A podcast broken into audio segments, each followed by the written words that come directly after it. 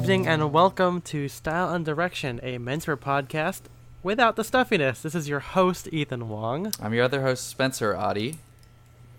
And today we're back with a guest. Well, not back.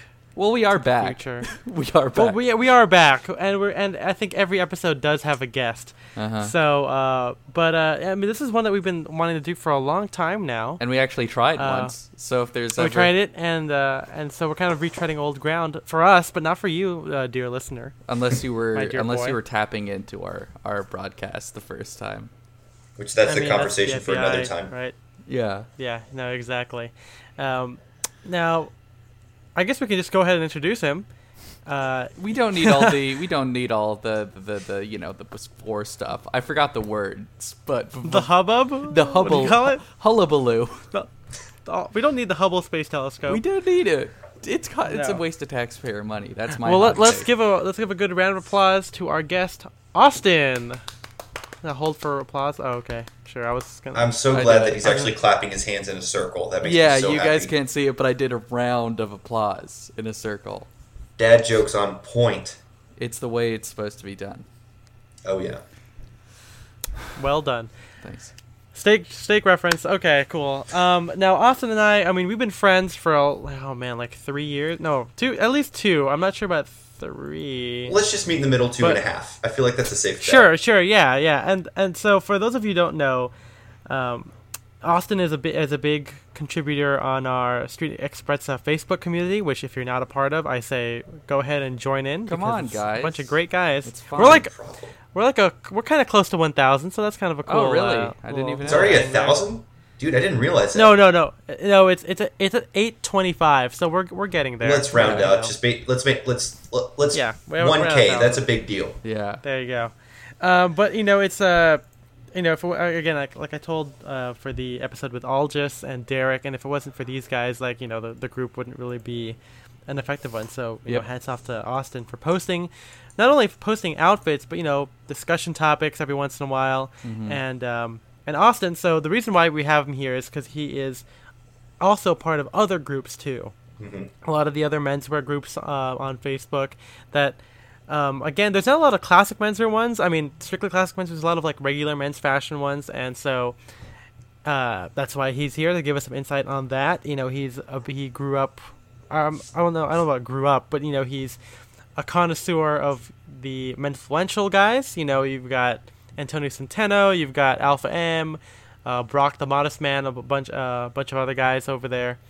And uh, but basically austin and i became friends. He just like literally i think either instagrammed me or what is it facebook? I don't remember what it was. I think I found you on Instagram, and when I realized that Facebook owned Instagram, sometimes they link your your Instagram Yeah, yeah, yeah, friends on Facebook, and so when I found him, I was like, "Oh my gosh, this guy's like a celebrity." So you know, I kind of Yeah. fan fanboyed a little bit. I was like, "Dude, I follow your you know your blog," and and I, I totally took the cool hat off for a little bit, and I'm like, uh, I, I, I s- I s- feel like a creeper right now. Thanks, Zuckerberg. i don't even own a cool hat nice Yep. um but yeah i mean because we started talking again when i was still working on my mba i was working retail and uh, i think we, you know we video chatted a few times Mhm. even like back when I was in my old like apartment or that room I was renting Hmm. with my uh, with my friend Scott. And uh, yeah, I remember you know talking a lot, a, wa- a lot, um, and I think I called you once after I got an alteration because I was just I was I wanted to tell you about it. But uh, why don't you tell us about your your journey with menswear? Was it something that you've always been into? Was it something more recent? It was probably a little bit, uh, not necessarily in the forefront, but kind of in the back of my mind, still relevant, but not a primary focus. Uh, my mom and dad had always, you know, taught me to dress well when there was a specific event and things like that. But I, I always enjoyed dressing up, but it always felt Mhm. really out of place because the Mm. demographic that I grew up was, you know, definitely a more rural area, a small cowboy town, and so anytime I would dress up, you know, people would be like, "Are you are you going to a funeral? Are you going to a wedding? Like, what you all dressed up for?" And Ethan and I, can said, kind of relate to that. look good." Not cowboys Yeah. necessarily, but we have a lot of surfers and skaters around here, so and that's all we hang out with. Exactly. So they're We're like, just a bunch Totally. of dude, surf what are boys, you? skate boys. What are you doing here? So Do you have like a dress bolo tie and a casual bolo tie? absolutely not. I, Is there? no. uh, you would know out of all of our friends. Is there a dress bolo tie and a more casual bolo tie? Like, is there a way to make a bolo tie casual?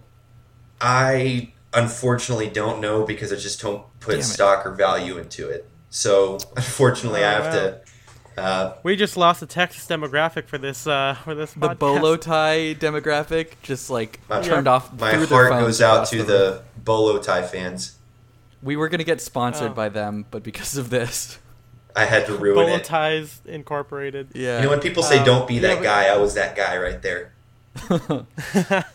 Uh, so go yeah go, uh, go on go on with your bad self. So I, so I, uh, I dealt with a lot of um, uh, low self esteem issues. I just, uh, like I I said, know what that feels like. I, I, I was bullied a lot in the church that I was in, and uh, that really affected me because uh, I was actually homeschooled, and so my homeschool group, the majority of them were actually part of that church, and so you know these were my closest friends, and you know they just started turning on me, and I'm thinking like, you know, what am I doing wrong? God, that what- sounds awful. yeah, that It- really it did. sucks.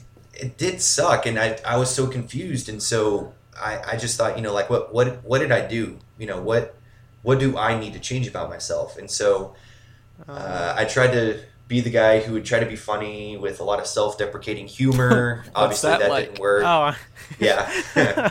um, so I feel like that's why I fit in this community too. Uh, also, oh, good, good. I, uh, you know, like I said, I just got used to beating myself up, and I was about as low as you can get. You know, had had uh, some definitely not suicidal tendencies, but some suicidal thoughts of thinking, well, it seems that nobody wants me here, so what's my what, what's my purpose here?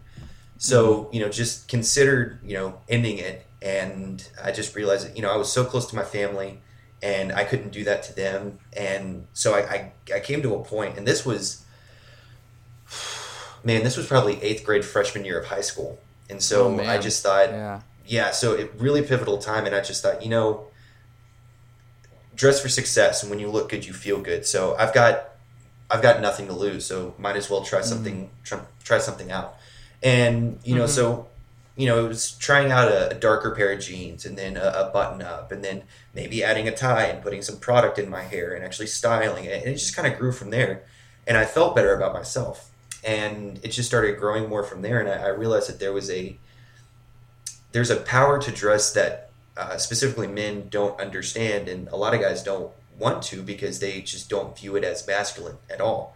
And for me, it was the probably one of the most masculine masculining, if that's a word, but it definitely made me feel more like a man um, after I began to to dress well and have that confidence. And so, at first, I was dressing to get compliments from people because of my insecurities, but you know, as I began to mature and grow older, I realized that it was something that I wanted to do for me and me alone. And so, whenever I dress well, it's not dressing for other people; it's an expression of myself.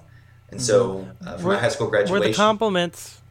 Oh, sorry, I didn't want to, mean to cut you off. No, I was it's okay. say, like, what what kind of uh, changes did you see as you started dressing up? Like, I mean, obviously the compliments were a, a big thing, but did you see any other changes from other people? Like, oh, maybe we shouldn't pick on this guy anymore, or uh, stuff like that.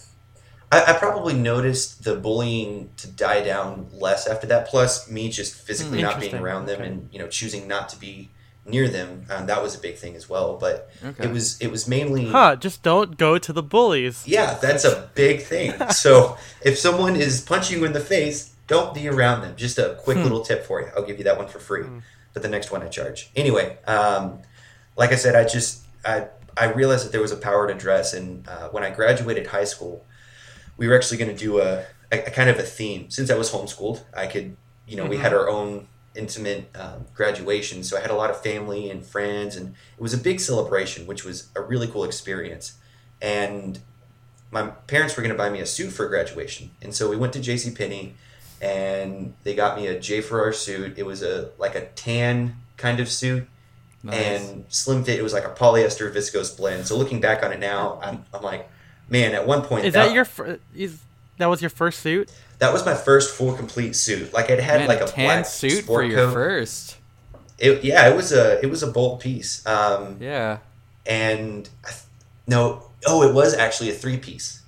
But I wore yeah, I wore it as a two piece to my graduation. Um, Okay. Only Because you didn't want to look too much. Yeah. I didn't want to You were I didn't want to be too bougie, if you will. Huh. So uh, I like I said, I, I remember the first time I put it on, it just stood up straighter and just felt so great about myself. And I actually posted on my Instagram once of like, you know, this is where it all started for me. Now what's funny in I'm the gonna go look for picture, that. I- I'm wearing the tan. I'll, I'll send it to you. I'll, I'm wearing the tan suit, a white French cuff dress shirt, you know, wide cutaway collar, knotted Oh, yeah. cufflinks, white, uh, not a white. It was like a light blue chambray tie, and then I'm wearing boat shoes. Huh. And I thought it was the dopest look. I was like, man, I look so just had to great. do This it is to 'em. Awesome. And then I look back now, I'm like, I was so far off. But that, you know, like I said, that's where I started. And it just kind of grew from there. The love uh, and the passion, uh, it just really grew into a passion that I wanted to give to other guys that, you know, you, it's okay to feel good and to feel comfortable in your clothes. And that's something that I Mm-hmm. wanted to present to guys. Long story short, here I am. That, There you wow, go. That, that's super cool. I mean, let me just give a quick anecdote for some listeners here. So, one of my first suits was also a tan suit. uh, one of my one of my first suits was a tan suit, and um, Oh, okay. I got it when I was in the Philippines. Um, Really? before before then, I had okay, I had like a black suit, and you know, I- it's like it was like Hugo Boss from Nordstrom. It was like the best thing, you know, super whatever's wool. And then I went to the Philippines, and I started like I think this was after my senior year of high school, so I was like starting to get into this whole thing. How I Met Your Mother had come out, and I was like, oh man, Barney Suit up. Stinson's so cool to Yeah. me. Um, and so I I was there at this like random department store, and I was like, okay, I'm gonna buy a tan suit and a gray suit, and the tan suit fit better than the gray one, and the gray one was like a slate gray with covered buttons. It's just so bad, but it just reminded me of like, yeah, I had a tan suit, and I would like, oh, I can wear the like a jacket with these tan pants, so I can swap this and whatever. Do you have So it was photos one of of the those? first times. I do. I think it's one of my profile pictures on Facebook. I'm like holding a Panama hat, and I'm like, Ooh you know, boy. giving a little mug in the camera, and um, Got some black metal fine and on it's a you. respond. Oh yeah, I mean, I should share it more often. Um, but also, we had a client today at work who uh, got a who commissioned a tan suit, twill cotton or twill wool. I think it was kind of heavy. Anyway, he got it. It was made as like a replica of a Tom Ford suit, and he kind of teared up when he opened it. Hmm. So That's a pretty cool. beautiful moment. suits, baby. That's awesome. Yeah, it was. Uh, it was kind of interesting. Yeah. See, I forget that Ascot Um, Chang does suits. I thought it was just shirts. No, we do everything, man. We make bespoke pajamas and um, bes- well, not bespoke pajama, but like custom pajamas. That's um, cool. Safari jackets and everything. So I can only imagine Yeah. going in for multiple fittings for a pair of pajamas. I mean the canvas. No, I'm just kidding. There's no canvas. The sartorial Uh, but to level get, to has back exploded. on track here. uh, to, so to pivot back, um, so at this time, so what you when you decided, hey, I kind of want to do this, you know, maybe not not like work in men's, but you kind of wanted to help other guys. Was this like mid college? Was this beginning college? This was in high school. Uh, Oh so wow. Okay. Was this So- was it- this was around so your wait, freshman so year? how? So wait, when when did that stack up with your suit? Because you said you're going to graduate with that suit. So yeah, so I got the job when I was 17 in October, and then my birthday was in December. So I can't remember exactly what year that was. So it was probably so it was my junior to senior year of high school when I started basically officially working in menswear in JC hmm. Penney. So we we had a the JC Penney that I worked at was really small, and so really I was in every, I was in every department whatever they needed, but I was definitely the menswear expert. So whenever I had guys questions about anything or any, I was actually the mm-hmm. only guy who worked there other than the assistant manager and the store manager. Oh, and wow. So anytime you know a guy would come in, you know they're like, "Hey, Austin will take care of you." You know, he knows a lot about this, which felt really good because you know even at a young age, you know people could look at me and they're like, "Man, you're a sharp dresser." And then, you you know, being in high school, not having a lot of money, that's where I wanted to um, start buying nicer things, and so that's how I started getting into thrifting and eBay and stuff like that. Yep. Um, so how did you get all of your knowledge? When you know, when they when they said, "Hey, this guy knows his stuff," where was that stuff coming from? So, going along with our title, if you will, it actually a lot of it kind of since I was a beginner, it started with you know Antonio and um, and Aaron and, and learning we'll from get them. into that and later and on. what I loved about Aaron is that he talked a lot more about the the confidence side. You know, he's like, you know, spin jump and this is exciting and all stuff like that. And and that's something that I needed. So I I just kind of picked it up and there were some things that he would put together and I would just think, man, that doesn't look good. So that's why I liked Antonio's a little better because he wasn't as over the top. He was a little more little more subtle and talking about the basics and clean and classic. And then there was a video that he had done talking about uh, uh, Sven Raphael Schneider of Gentleman's Gazette. Uh, Right. Yeah. And I found his blog and I just I latched onto it. And so he's definitely one of my favorite YouTubers right now that I follow and I, I feel actually has genuine knowledge because he gives you the history. And his videos are like 18 minutes long so you have to be Yeah. dedicated when you want to watch him. So a lot of it came from there. I watched i read a lot of like the gq and esquire but everything just seemed the same and it seemed very basic very trendy. You know get get a slim skinny lapel and everything was trim and never do a pleat always do a flat front and stuff like that and then i actually found the rake at one point and the first rake i ever bought was uh, God, who was on it? It was Denzel Washington. He was on the front of it, and I just Huh. loved Oh, what he was wearing. But I never understood, you know, in these pictures, it's like this suit is from Giorgio Armani, and it's a five thousand dollar suit, and then the, there's this tie from uh, Brioni, and it's a you know five hundred dollar tie, and I'm Yep. going, this is cr- like, why does somebody spend that much on it? And then that kind of intrigued me and get got me a little more thirsty for more actual substantial knowledge. Can how did you how did you discover these YouTube guys? Did you just like Google like how how to wear a suit or whatever, like how to tie a tie, and then you found them? Do you remember that? yeah things like that and it was also you know how to wear a navy blazer and uh, Okay. there was one actually uh, did you, have you guys ever looked at the it's the website mr porter Yeah. yeah. okay so mr porter was one that i went to and i really liked uh, classic british style uh, Okay.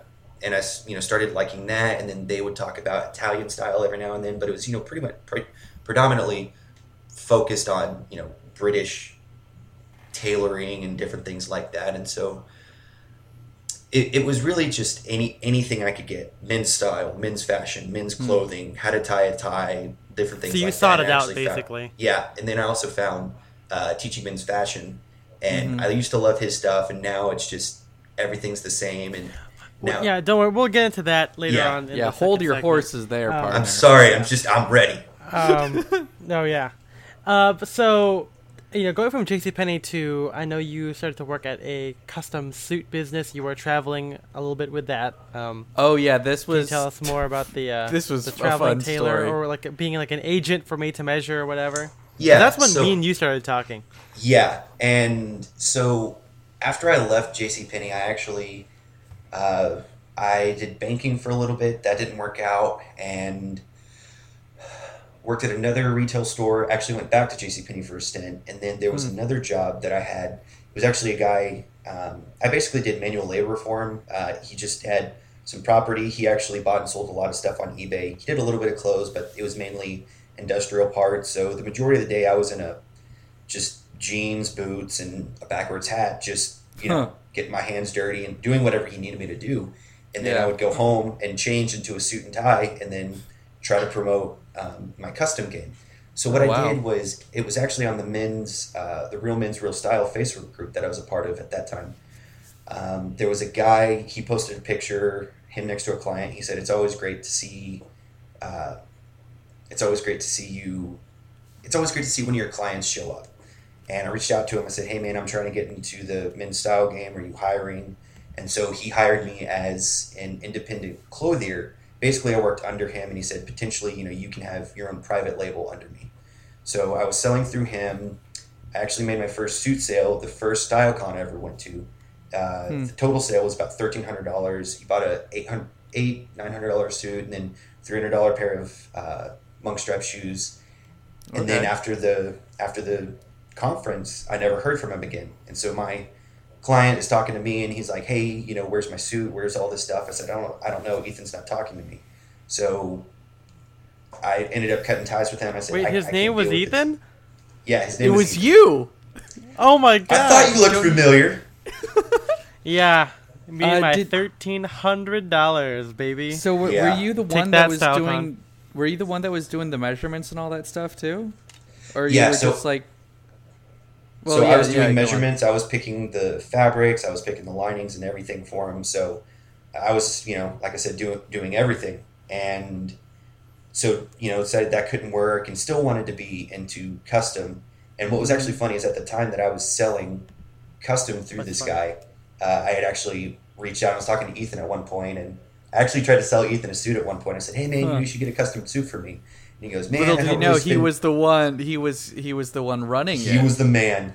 yeah. Uh, but I, I said, you know, hey, you know, you should get a custom suit for me. He's like, man, I just, I usually like thrift and don't do full retail or anything like that. I said, I understand, but you know, we can make you whatever you want. So always trying to sell. Obviously, it didn't work, and so yeah. our friendship stayed intact. So obviously, it didn't affect that too much. And look at And Ethan then- now buying buying like 300 400 dollar shoes from the Armoury. Look at this guy. Yeah, look look how far he's come. Uh-huh. And so reached out to another guy. Similar situation happened. Sold a suit. He didn't execute, and I'm like, I can't deal with this. I've been screwed over by two clothiers. So went to another friend of mine, told him the whole situation. He's like, that man, that's not going to happen with me. I communicate, you know, extremely well, and he really did. And so I was working with him, and also working at a jewelry store called James Avery, and I was a manager Hmm. there. And then knew, so getting to where I work now, it's called the Man Shop in Arlington. And if you're in the area, come see me. Love to see you. Uh, small plug, shameless at the same time. And I wanted and watch just- Shameless. yeah, absolutely. So I, I knew I had met this guy a couple years earlier, and this is actually before I was doing custom. And since I moved up here to the Metroplex, I thought, hey, you know, I need to go. I need to go see this guy. And so I went to go uh, check him out, and walked in, and the the store owner, his name was his name is Wally. He wasn't there, but another guy who worked there. He he was thinking that I was a rep for one of our brands, and I Hmm. said, no, I'm just you know I'm a friend of Wally's and he could tell that you know I had good personal style. And he goes, "Oh, well, you, are you looking for a job?" And I said, "Well, actually, yeah, I am." So that was a Thursday. They called me in the next day for an interview, and then so went to the interview in the morning. And then the next day I had the day off, and Wally said, "I want you to come hang out with us on a Saturday just to see what we're about, see if this is something that you even want to do." So I came in and said, "Hey, man, I'm on board," and he said, "I don't want to offer you a job. I want to offer you a lifestyle." And I said, Wow. "Where do I sign?" and I've been working there since March 2018, and here I am now. There you go. Wow. And I think the last time we talked, you said it was like under new management now or something like that, or the guy bought it from somebody.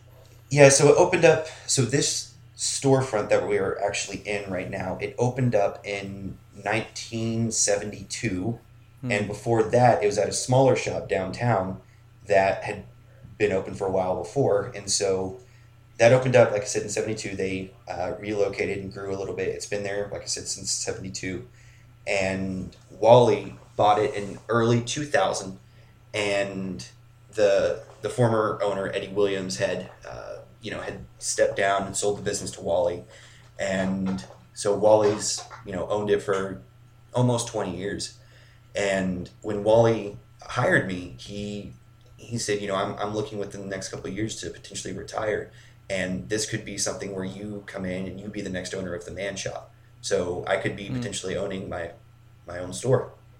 Wow. Wow. And so we Pretty we've cool, man. we've looked at this place on Instagram, and it's not just a place to buy like suits. It's they Mhm. have like you know you could you could furnish your entire wardrobe there. It seems like for all occasions. So are there employees that work specifically in? Is it a big enough store to have employees that mostly work in like, you know, sportswear, casual wear, and then guys that specialize more in suits? Gotcha. Yeah. No, there's Yeah. only um, who- working on the day to day basis. There is Enrique. He's our Enrique. He's our tailor. He is fantastic. Mhm. There's Wally, um, Mark, and I. And so Okay. Wally, Mark, and I are usually the ones on the floor, and we basically just do a little bit of everything. So Yeah. we've got a casual section for. We've even got more of ath- athleisure, you would call Mhm. it, like t-shirts and, and athletic shorts and things like that. We've got polos, we've got jeans, skincare products. So we like to say, I mean, it's not necessarily the motto that we live by, but we like to say we're a one-stop shop for the man who doesn't like to shop. So essentially, you can consider us a haberdasher. So Yeah. for whatever a guy would need, you know, we want to offer that to you. So we've got suits of all different ranges and prices. Uh, off the Mhm. rack, ours start around five ninety five, and can go up to about sixteen, even nineteen hundred dollars. Just Mm. offering good quality pieces that that last because our focus isn't necessarily isn't making a sale; it's making a relationship. So Okay. when you come in, it's not here's a suit, pay at the front. It's you know let's build a relationship. You know let's let's get to know you. Where are you trying to go? Okay, how can we add value to this through the expression of clothing? Well, yeah, I mean, that, I feel like that's a lot of what the stores today are trying to move toward. You know, Yeah, yeah. A lot more brand lifestyle stores. Um, so, what, what, what kind of uh, what kind of brands do you carry? I mean, obviously, I don't know the demographics of Texas. You know, this is not exactly like an Armoury or the bloke where they carry, you know, the names like Ring Jacket or whatever. You know, Mhm. obviously, it's going to be a little bit different, the, uh, based on your location and, and the people that go in there. So we we carry specifically for suits. Um, I think in the the podcast where you had Aldous, he had talked about Spier and Mackay, and there's a Yeah. there's a he had talked about Samuelsohn. So we carry Mhm. Samuelsohn. Uh, they do full custom and also off the rack as well. So we can uh, Okay. we, we can do casual through them. Uh, we also do Jack Victor. They're out of Canada as well. I guess we have a thing for Canadians. It's odd. Who doesn't? slightly feels slightly un-American, but that's a yeah. another conversation. Uh, we also carry it's a new brand. It's been around for probably about five years called Strong Suit. It's definitely the most trendy that we carry. A slightly shorter jacket, more trim, narrow lapels. So it's more for our younger demographic, our younger guys, or you know, guys who just want something that's just classic but looks a little, little looks a little more modern. Yeah. Uh, we carry Powell's Larry um, shirts. We carry Eton shirts. mm-hmm. So those are probably the bigger name brands that I, I would say like off the rack. And then we've got some other custom options and things like that. Uh, we also Okay. do carry Gitman as well. Oh, okay. Oh, that's cool. Yeah. Yeah. And you and, and- and you also have like a whole bunch of like athletic clothing, golf stuff. I know is a big thing, like the golf polos or something like that, right? Mm hmm So we've got more, you know, polos that are because we've got guys who golf, but they still they want to be casual but still feel comfortable. So you know, we've got anything that we have, we, we want it to feel like you know you can live in, that you can breathe in, that it, it, it doesn't. You're not sacrificing comfort for looking good. You can you can have both. So like I said, we try to carry a little bit of everything. We have some guys who they only buy the casual stuff, and some guys they only buy the dressy stuff, and everything in between. Okay. And so let's say. How how no, you can go on. how how busy are you typically? Because uh, me and Spencer have talked about how it gets kind of boring sometimes. Yeah, if especially during slow seasons, retail can get uh, pretty boring. yeah. And I'd say so. We have a, a very strong clientele base. Uh, people who've been shopping us for years. People who just pop in and they realize that we're different and they like that. They just like to mix it up a little bit. So now, I mean, the last two months have been pretty slow. It's starting to pick up a little bit more. Uh, we've got a couple trunk shows coming up, so that's going to generate some traffic and things like that. But What brands know, are going to be coming? uh, we've got a brand called Trans. It's T R A N D S. Uh, it's fully custom. I know, I know it sounds weird, and it's it's funny. We're like, hey man, do you want a trans suit? And they're like, uh, that's a little Uh, personal. We're like, bet- no, it's it's a brand name. It's I bet oh, Texas is pretty interesting Yeah, on that. yeah, yeah. it, it really is. It's we also we get it a lot of different looks, but we explain like it's just a suit company, and we're not asking you to change your lifestyle. They or just have an unfortunate name. They do. So, uh, trans. So next Saturday we actually have an event where you know you can come in and the rep is going to be here, so you'll be working. We'll be working with that. Okay. Uh, we've got Samuelsohn coming up, and you know, like I said, different stuff like that. So in the spring and summer, I mean, in the in the summer, mainly in July and August, it's just so hot. People want to be doing anything else, and they don't want to be sweating Yeah. in their clothes. And Yeah, so we, so essentially, we are beginning to adopt more of a Neapolitan style in our custom. We've actually Hmm. got some off the rack, which the jackets are like fully unlined, unstructured, very breathable, light fabrics. So it's it's taking the suit and making it more casual and you know showing guys you know you can be in a suit and be casual and break it up. And so that's really helped us, you know, kind of taking the, you know, everyone's been on this, you know, Neapolitan Italian kick for so long. We're kind of Yeah. adopting that of that climate since it's similar to ours and adopting that into our clothing. And a lot of guys are thinking, wait, I don't have to be like suit and tie. I mean, I don't have to be like in a coat and tie and everything when I'm wearing a suit. Like, no, you can actually wear a suit but still be casual. And so that that's been a cool little melding for us. Mm-hmm. Wow, it's it's so good to hear when that you know when people start to get that uh, that mindset because you know even my dad I think still right now is like, no, you can't you can't wear a soft jacket. That's weird. Yeah. You know, or or or it's made out of like some stretch fabric. It's not like Yeah. a wool. Like he's like Yeah. he's like, oh, it's got like if it's wool, like that's not gonna work. I'm like, no, dad, there are breathable fabrics. Yeah. I wonder if he listens to the podcast. My brother actually came in and got Probably a. not. My brother Um, actually came in and got a. So, yeah. Do it. No, keep going. Uh, sorry, my brother. I'm gonna raise my hand. I'm gonna have us raise our hands when someone's about to talk. So that way we don't do this. I've got the That talking stick No more here. crosstalk. Yeah, seriously, I'm Wait, not. but I'm not joking. the problem Alright, is we're for it. all in different places, so we're gonna have to mail the talking stick to each other. Sounds like a Yep. great idea. Yeah, So- a lot of dead air, but that's We- okay. So my brother came in not too long ago, and he actually got a fully custom shirt and suit because he's getting married in October. And what's cool is that he's been overweight for the majority of his life, and he actually recently dropped seventy pounds. Oh, and Oh, we're actually within one one jacket size of each other. And hmm. so he came in, we fully outfitted him on everything. And then after he left, he was actually talking to my dad, and my dad told me this later. And he said, Dad, I understand it. I get the value of, of custom clothing. I get the value of you know what what that means and what that looks like. And so it was cool for him because he he just you know wants to be And what that jeans, t-shirt, like. stuff like that. But when he once he put it on, it's like it clicked and he got it. Wow. Yeah, because I, I, wish I wish convincing my friends would be that easy. because I feel like I'm about to. I just got a pair of Stoffa pants. I feel like as soon as I get those, I'm never. I can't go back after that. I feel like that's just how it's gonna be. How old is your brother? Like, is he older, younger?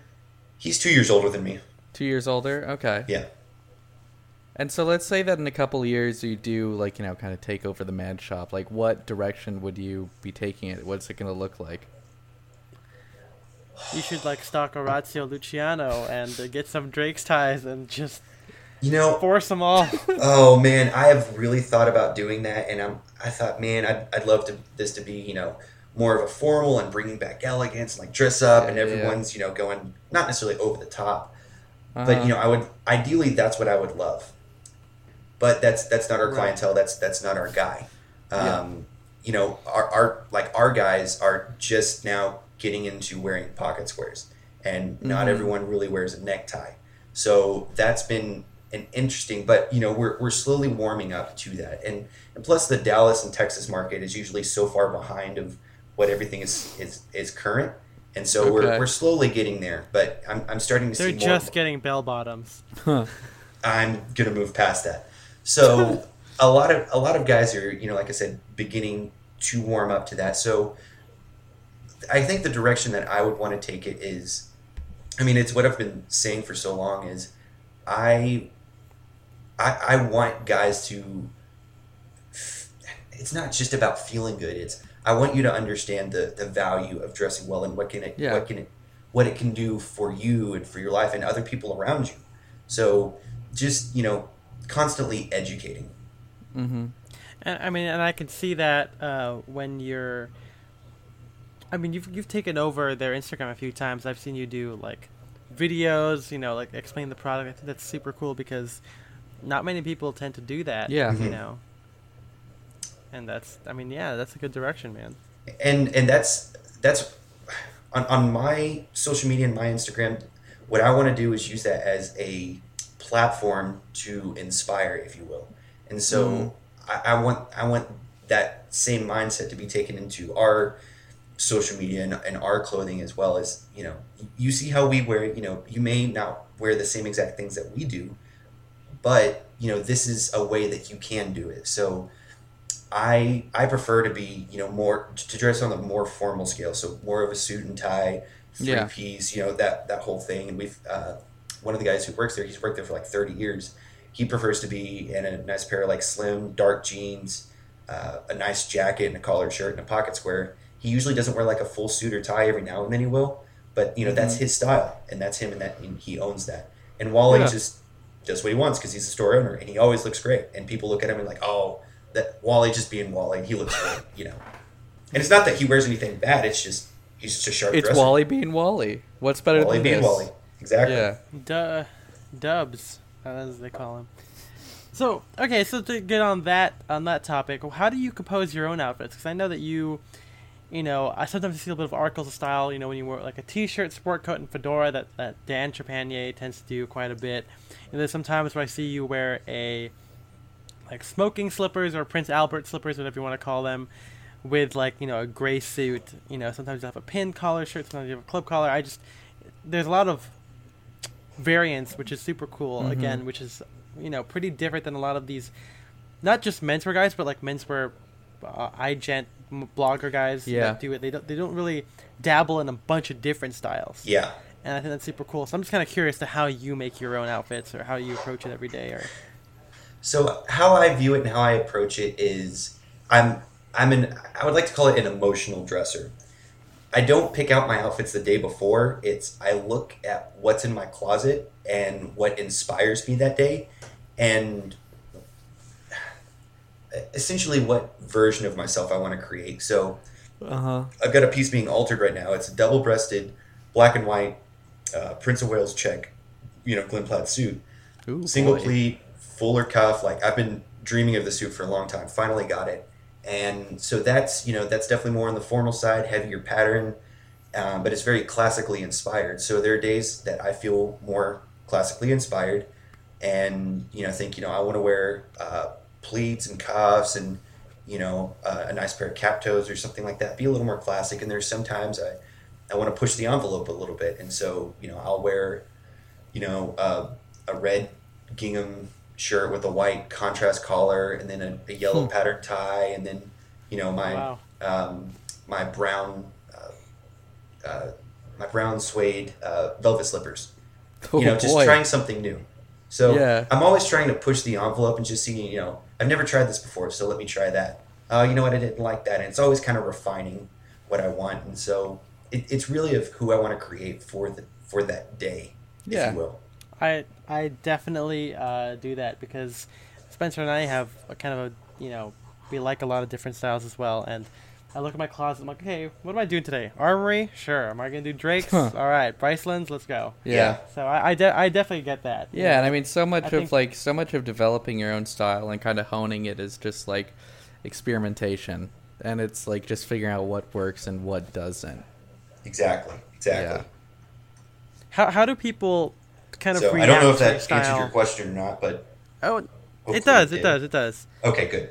It does, but uh, I'm just wondering. So, how do people react to your style? You know, Mhm. obviously, you work in a, an environment that requires dressing up to a certain extent.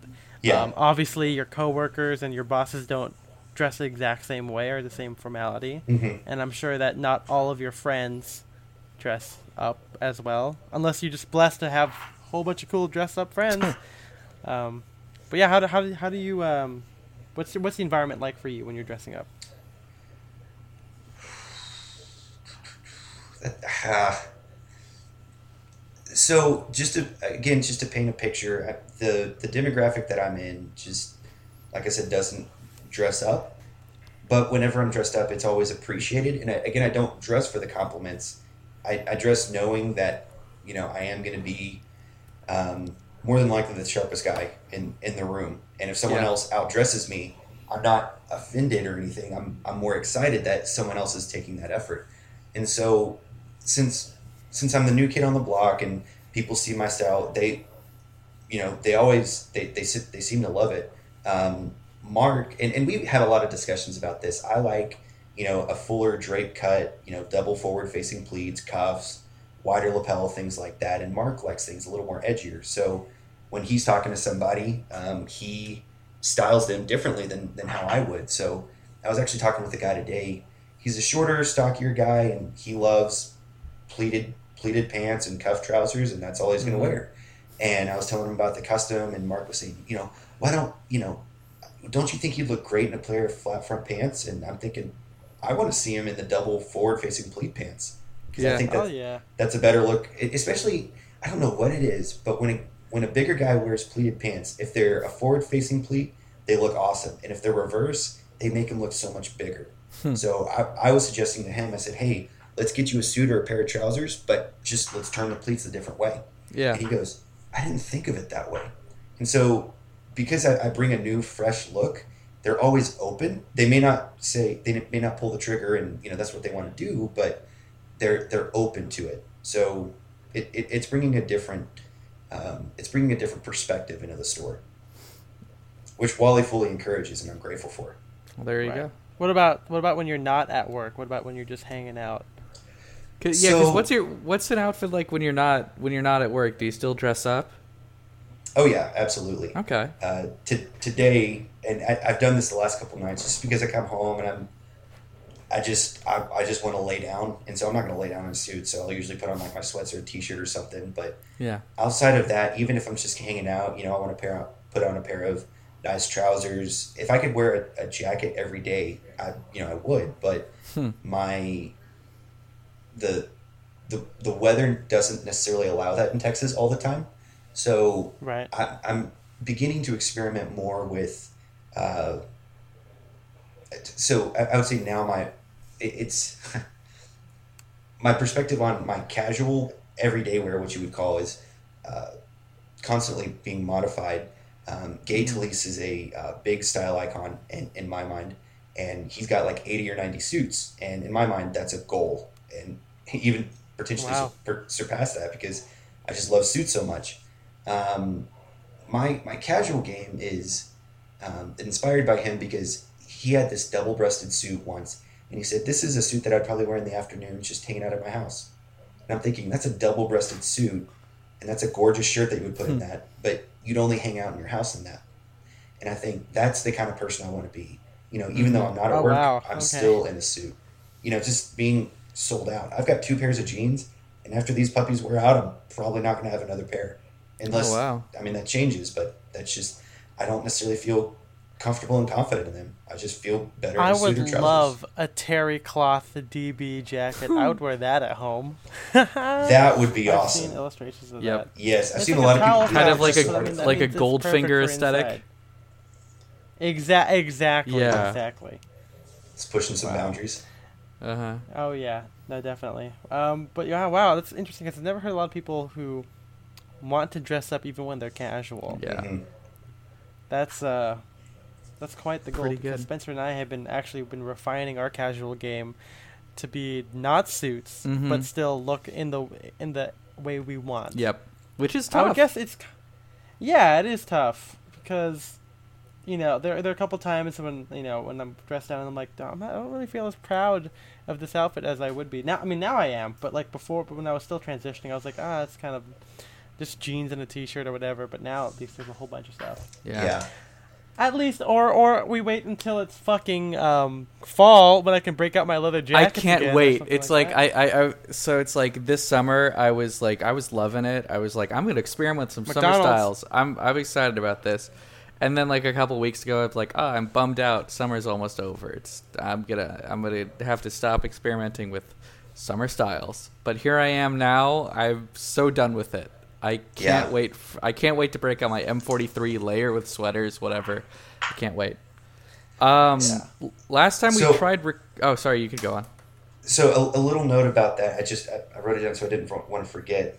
Sorry, the the talking stick is raised. Um, y- you know, we were talking about, and and and your your guys' casual game has definitely encouraged and inspired me to, you know, experiment a little bit more. And I'm actually trying to actually find a like a belted safari jacket. Oh boy. I think that would be Man, really cool. Nice pair of doing that. trousers, maybe like a neckerchief or you know like an ascot and a collar. I think that would be a really cool look. Like our You know, friend something Andy like does that. that. It's really great. Yeah. They- They're Yeah, awesome. I just I just Yeah. haven't found the one I want to put it pull the trigger on yet. But Uh huh. um, again, a small little sneak peek on on the subject that we're going to talk about. There's a guy Tanner Guzy. His YouTube page used to be uh, masculine style, but now it's just Tanner Guzy. He used to work at Beckett and Rob, working in suits all the time, and Yeah.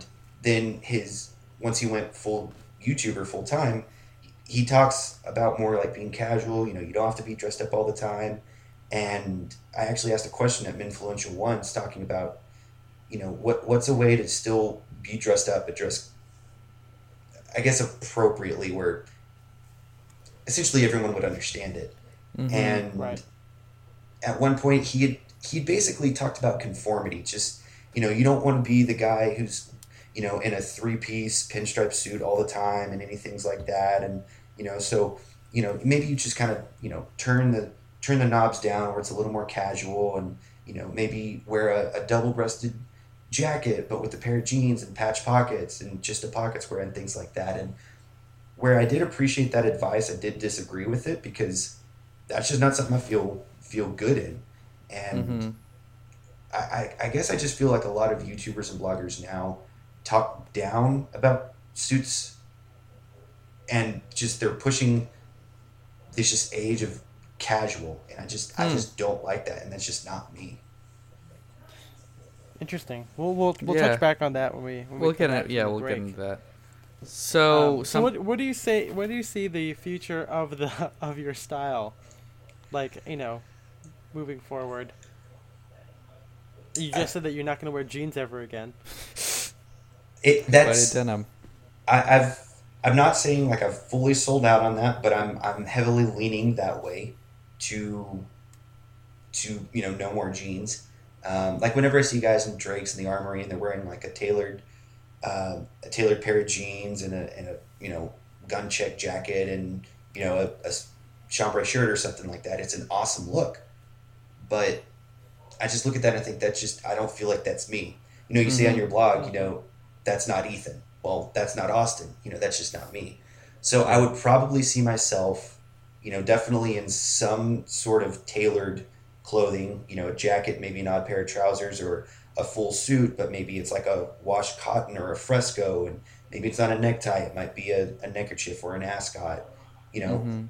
different things like that. I mean, that's just what I love. Okay. And so something you talked about the last time we recorded, and we haven't really got into yet, is you know the name Gentleman's Avenue, your Instagram name. Yeah. Uh, kind of tell us tell us about that. Like you know, I, I don't want to spoil it for for the audience, but yeah, tell us how you came up with that and why you came up with that name.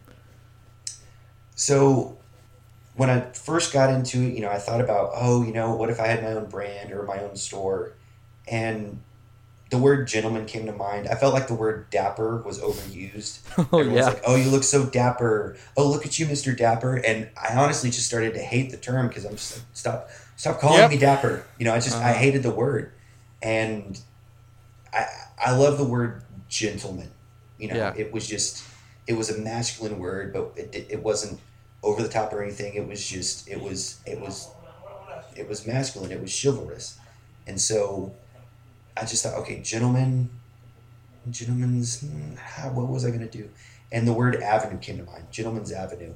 And what I imagined, and I just imagined walking down the street, there's like different shops, uh, essentially like in a 1930s, 40s street front. There's all these different shops, but one of them was a men's clothing store, and there was all these beautiful clothes and nice accessories and ties, and it's a place that a guy could go and be taught and be educated.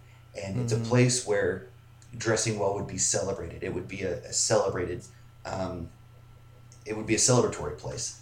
And I thought, yeah, that's that's it gentleman's avenue and so even though at that point it wasn't actually a physical place where people could go that's kind of where my instagram platform came in was you know this is a place where it's promoted and it's um, it's encouraged to dress well and you know hopefully this is something that could inspire you so that's kind of where the inspiration of gentleman's avenue came in okay. And what's the uh, what's the future of that now? Because I know that you went, you know, occasionally you would post inspirational videos, kind of stuff, but then you went through.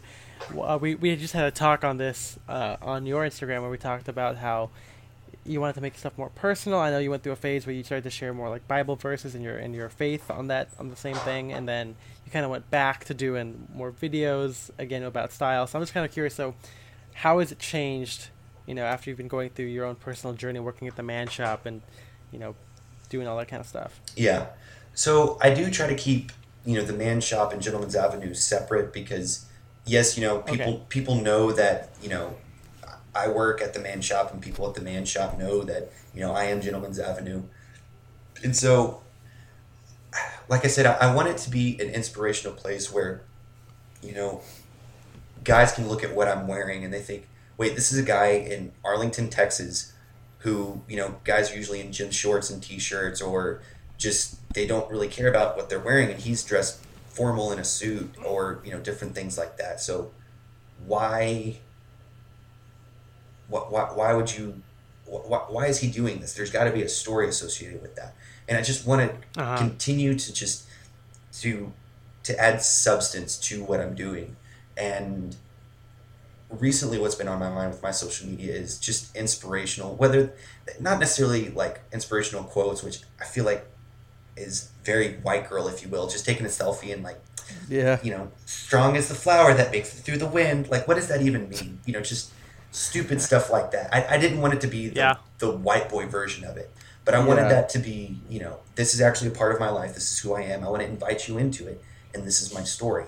And hopefully this is something that you can attach into your life because we all have hurts. We all have things that we go through and clothing is um, not necessarily an escape but it pulls out the best in us and so you should always be promoting the best of who you are through your clothing Mhm. and so every now and then you know i wear i will share a, a, a bible-based quote or a bible verse and i know not everyone believes exactly what i do and i don't want to force it down people's throats or anything but i do want them to know what i'm about because i want to be very genuine and honest and just say and just Mhm. share it and say this is who i am and I, I just want you to know that i don't want to put on a facade because a lot of times in my pictures i my my pictures my poses a lot of times they're really strong. I've got this very intense fade phase or, or something like that and it's just not truly who i am. And so you know i i tell stupid dad jokes and puns a lot. I like i genuinely love cigars. Good. um, and the puns are awesome. And i just i'm a goofy guy but my social media doesn't necessarily show that and so Mhm. it's not saying that I was putting on a show before. It was just I wasn't truly being who I am. So if I'm expressing who I am through my clothing, I should be expressing that truly through my my emotions and, and who I am, and not saying like, oh, I just had a terrible day, you know, just you know, shits and giggles and just like let's Right, hu- right. hug it out and crap like that. It, it, it's not that. It's I just want you to know who I am. So there you go. I feel like I'm very long-winded. so- I'm sorry if I'm going all over the Hey, place. that's okay. No, no, that's that- every that's episode good. That's for good. That's good. Uh, are you going to? So you're going to keep Gentleman's Avenue? Because I mean, you know, a lot of people have been changing their stuff to their name now. You know, like like we talked about masculine style with Tanner Guzy, Yeah. and um, and now I feel like you know what you've been wanting to do with like if you ever did a website. Now it's kind of being materialized through the man shop and just your general Instagram. So I'm just curious to whether you, you would change that, rebrand it, or whatever.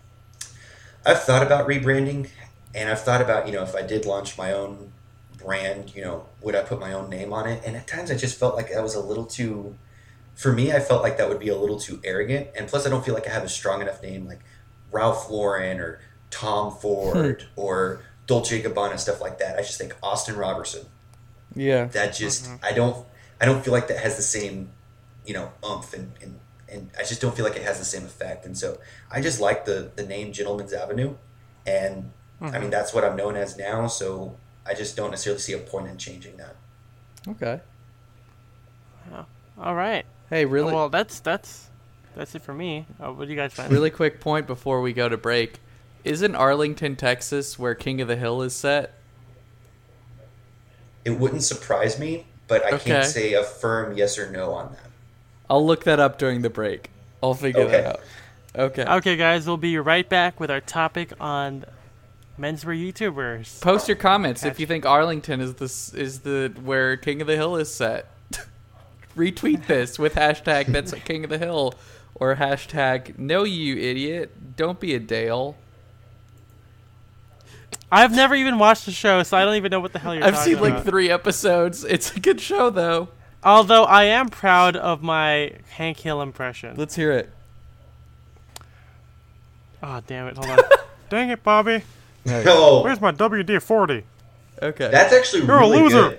You're a loser. Yep. Uh, Yeah, Hank of the Hill oh, is the quick- best YouTube poop of all time. Check it out. Yeah. Um. Yeah. Quick, quick comment is because uh, I used to want to be a voice actor way back in the day, so uh, Back in the day. I'm pretty proud of my impressions. Okay, we'll be right back with more Sound Direction after this.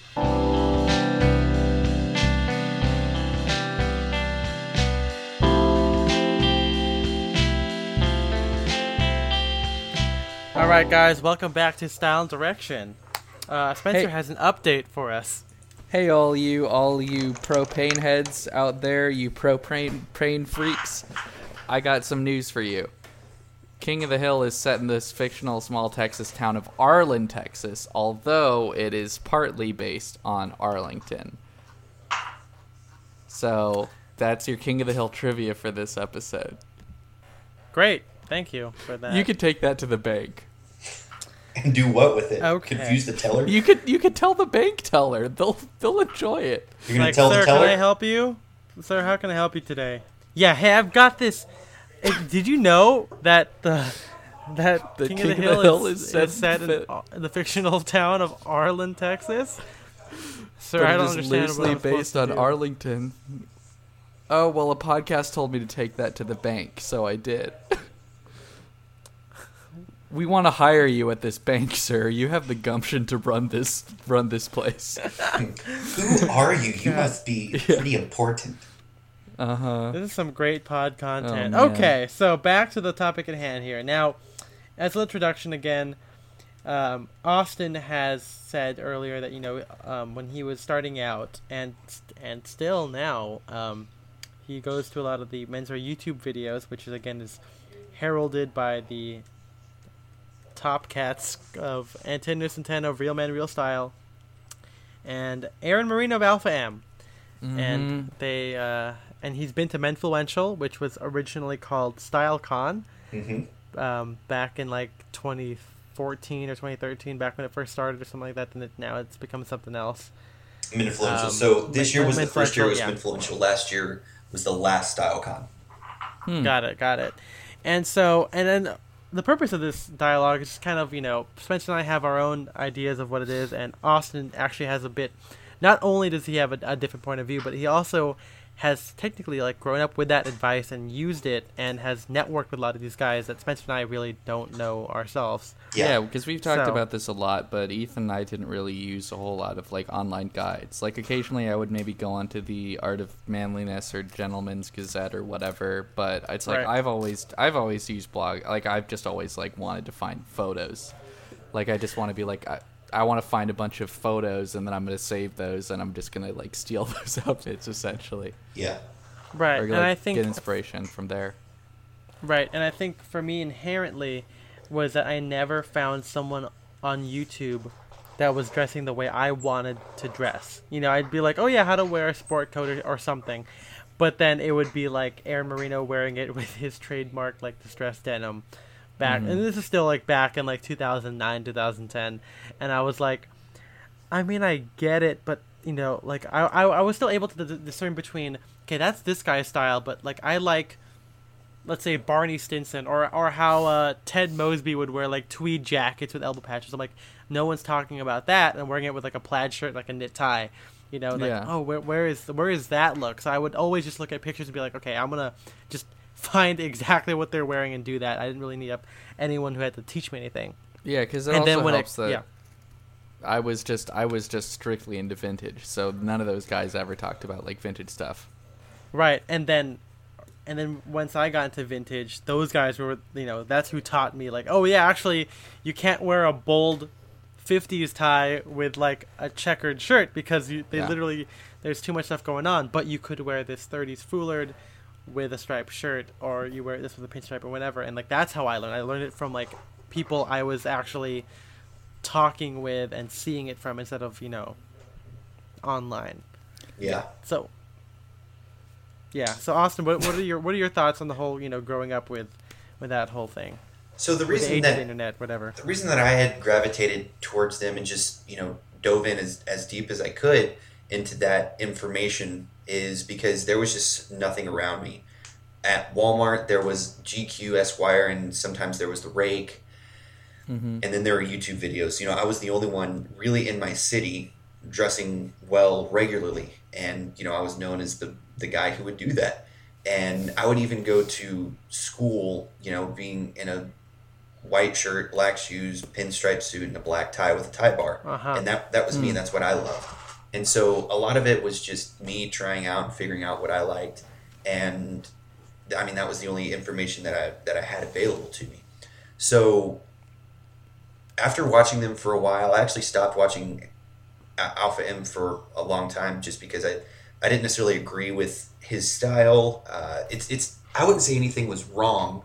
There was just sometimes it was just it didn't necessarily resonate with me. So that's when I started focusing more on Antonio Centeno's style because he was in all of his videos, maybe for a select few, he was always in a jacket, shirt, pocket square, and occasionally a tie. And that was mm-hmm. what I liked more and more. And then he talked about Gentleman's Gazette, and I loved how he brought back, you know, more classically inspired jackets, and he would even wear vintage and things like that. And even once I stumbled upon Street x Sprezza and how you guys talked about it as well, those were some different outlets where I could um, definitely be more encouraged and uh, just learn more uh, that I mean I just didn't know because like I said there was absolutely nothing, and so I fell hell he, like I said head to heels over it because that's all I knew. And when I heard that there was that conference going on, the first year it came out, I wanted to go. Didn't have enough money, couldn't go the first couple years, and then for my birthday, I told my parents, I said, "This is what I want," and so they actually bought me a trip, and I was actually able to go with my dad Oh, wow. which was which was a really cool experience, great bonding experience for he and I, and he was better able to understand that this wasn't just for appearances; it was for substance purposes, and he was able to talk and connect with a lot of people as well. So being able to meet those guys at, at one point, you would uh, said on a YouTube, uh, not a YouTube, an Instagram live, talking about it, it, it came across as a like a pyramid scheme, you know, sign up for this product and stuff like that. And and, and if I could be speaking out of Well- turns, Right, right. No, go ahead. I, I was just gonna say if I'm speaking out of turn, let me know. I just as someone who's been there, talked to the people, um, it, it's something that uh, they are really great guys. Uh, they set it up to where you know you can talk to all these YouTubers, you can talk to all these guys that you look up to, and they can give you specific advice to you, and you can just talk and you know geek out about clothes and style or anything like that. Okay, so why, before we get into that that whole thing, um, why don't you tell us like what what that exact first StyleCon was like? Like what what did they talk about? Uh, what what what gravitated toward that you? What what did you gravitate toward? What stood out to you? Stuff like that. So definitely the first person that gravi- that I gravitated towards and just could not wait to see was uh, Sven Raphael Schneider of uh, Gentleman's Gazette, just because he's you know like I said one of my favorite YouTubers, and I just love the way that he dresses and presents himself. So we get there, we sign up. I see some people that uh, you know I've, I've connected with on the Facebook groups and stuff like that, and you know we just we start up a conversation, and then that's when the speakers start. And the the first guy who started was actually not in the style menswear industry at all. He uh, his name is um, Ryan Michler of Order of Man. He he's got a great he's got a great website, great Facebook group, and he started off by saying, you know, these next couple days you're going to hear a lot of information, but it's going to be absolutely worthless if you don't apply it. And so they talk mm-hmm. about fitness, you know, they talk about clothing, they talk about they talked about male depression, and he said all this information is going to be useless if you don't use it and utilize it and make it a, a, a weapon, you know, for, for yourself. And so that was cool that just right off the bat, he set the tone of saying, this is something that, you know, you've paid the money to get here. Yeah, it's great to hang out with your buddies, but you're here to learn. And so it's, that's that's why it's better to that's why it's better to call it Menfluential than StyleCon because yeah, they do talk about style, but they only really had maybe two or three panels talking actually about style. Oh wow. Yeah, yeah. I was I was gonna talk about that because I think the reason why it turned me off um, was because I thought it was gonna be like a more accessible Pitti Uomo because Pitti for those of you who don't know, which I doubt any of you listening don't know what the hell it is, but it's basically a trade show. You know, it's like. Mhm. Uh, it is a trade show. you know they have yeah they have textile trade shows they've got like robotics trade shows for you know for like you know the mechanic industry or whatever and so if you're not in the industry you literally can't go to it it just happens to be something that you can see out you know like at, a, at, at a robot industry they don't have robots walking around outside they could but they don't you know like I think that would be But- very cool, and I think they should do that. no i'm not yeah i'm not, I'm not agree. yeah exactly Robot but, Pitti. you know, yeah and but then you compare it to like anime expo where yeah there of course you know people who go to anime expo there are Yeah. you know, uh, not only are there studios there, but there are also like innovations in animation technology, which I'm sure there's probably some an- there's some animation technology trade show, but they they still go to that. So like, not only do people in the industry can see it, but like regular people can get excited about joining it or consuming it eventually. And so I thought, oh, StyleCon is cool because yeah, it's got a couple of these YouTuber guys. It's got Gentleman's Gazette that I kind of liked at the time, um, and I still have a lot of respect for. But you know, after I saw some videos, especially later on when it started to become more influential, that's when it kind of lost me.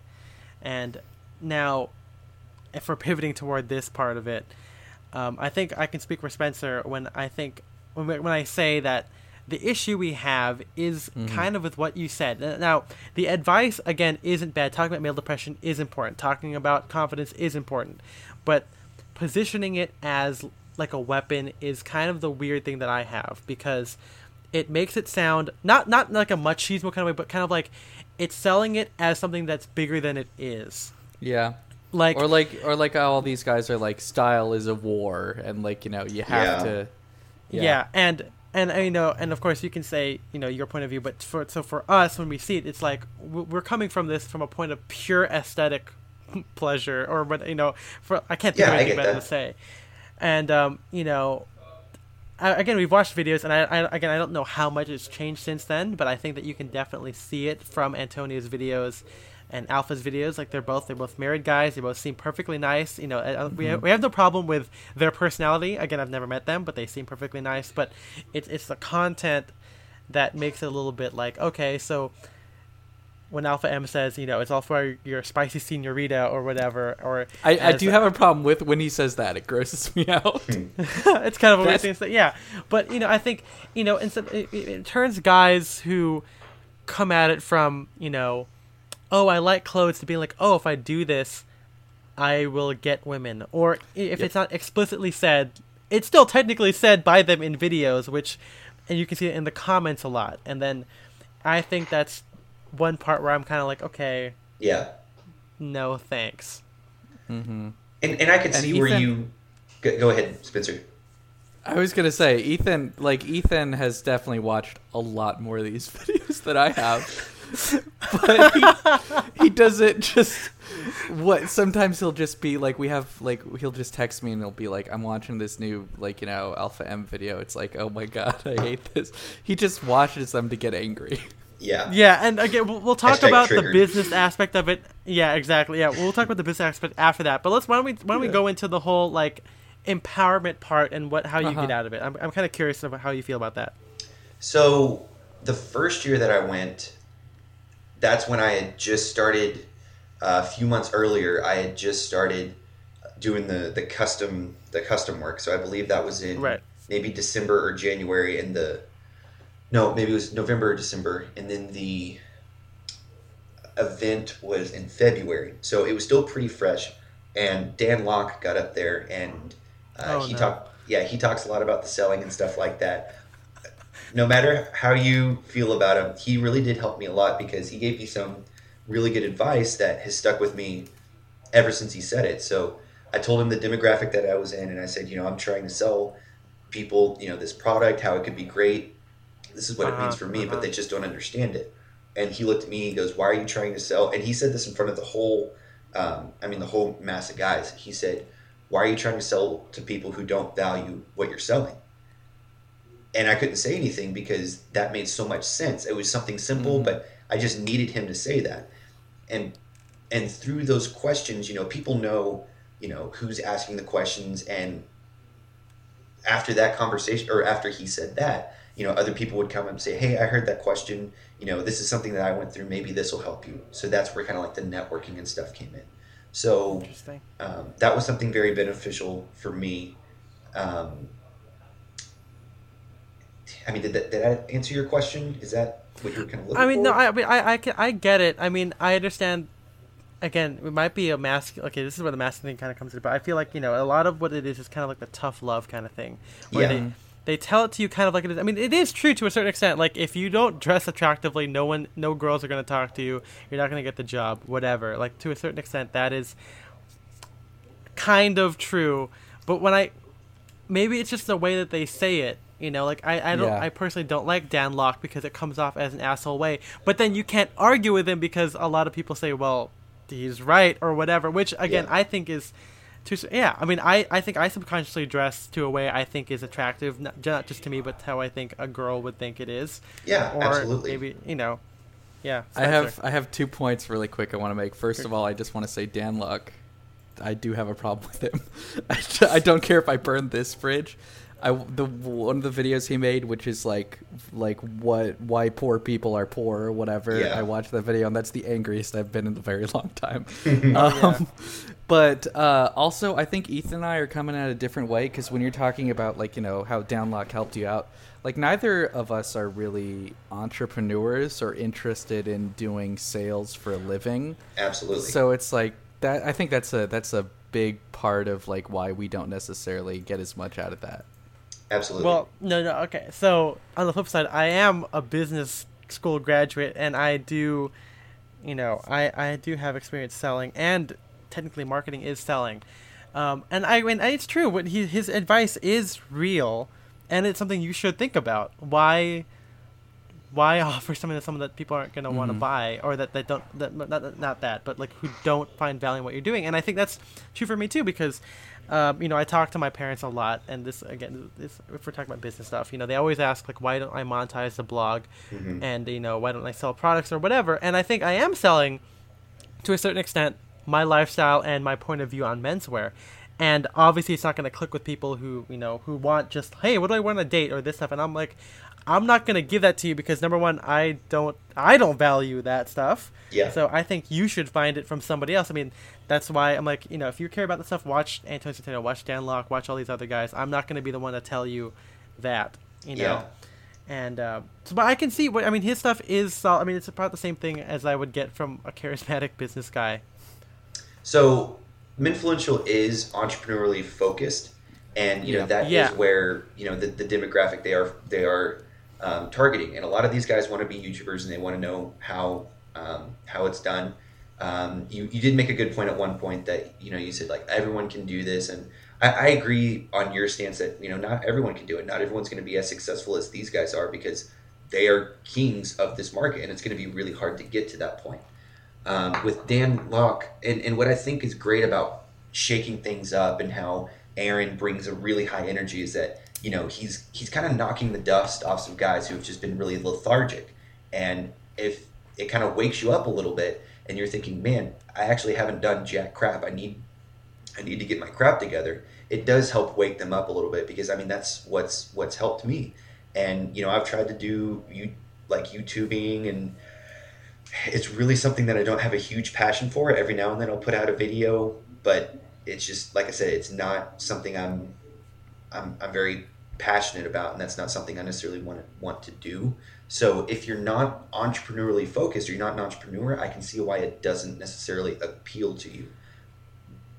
There are And relevant things for people who are not entrepreneurs, though. I will say Right. that.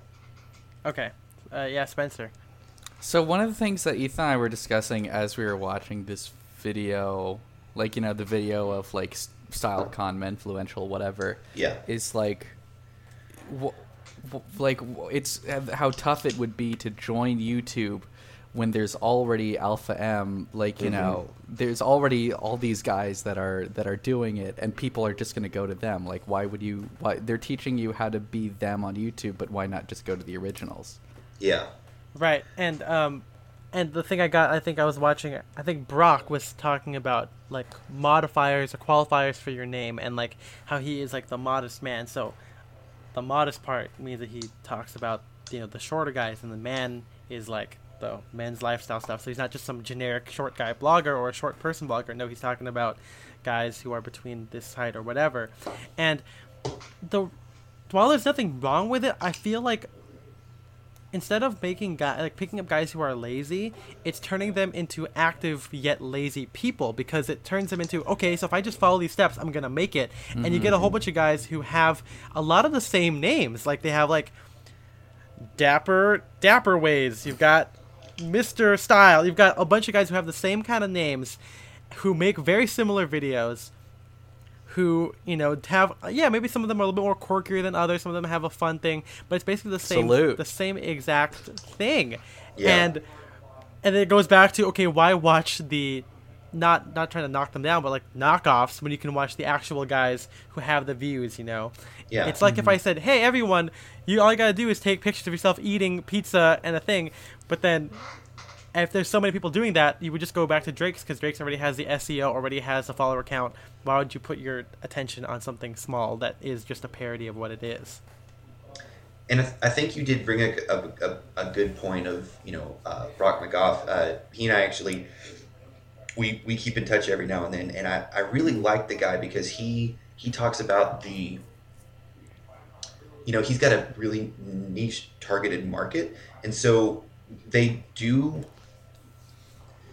they, they do address talking about like teaching your niche because there are, you know, there, there are fitness guys there. There are guys not necessarily men empow- empowerment, but you know, like Ryan Michler of Order Order of Man. Uh, they do, like I said, they they teach your niche, and a lot of people. It's not like every person is saying this is exactly follow this twelve step program, and this is, you know, this is how it's going to get done. A lot of guys just say, I just kind of screwed around until I found out what works. So this is what worked for me. It may work for you. Um, the reason I love uh, Menfluential is is the community aspect of it because you're around a lot of like-minded people and you're just around like well-dressed guys.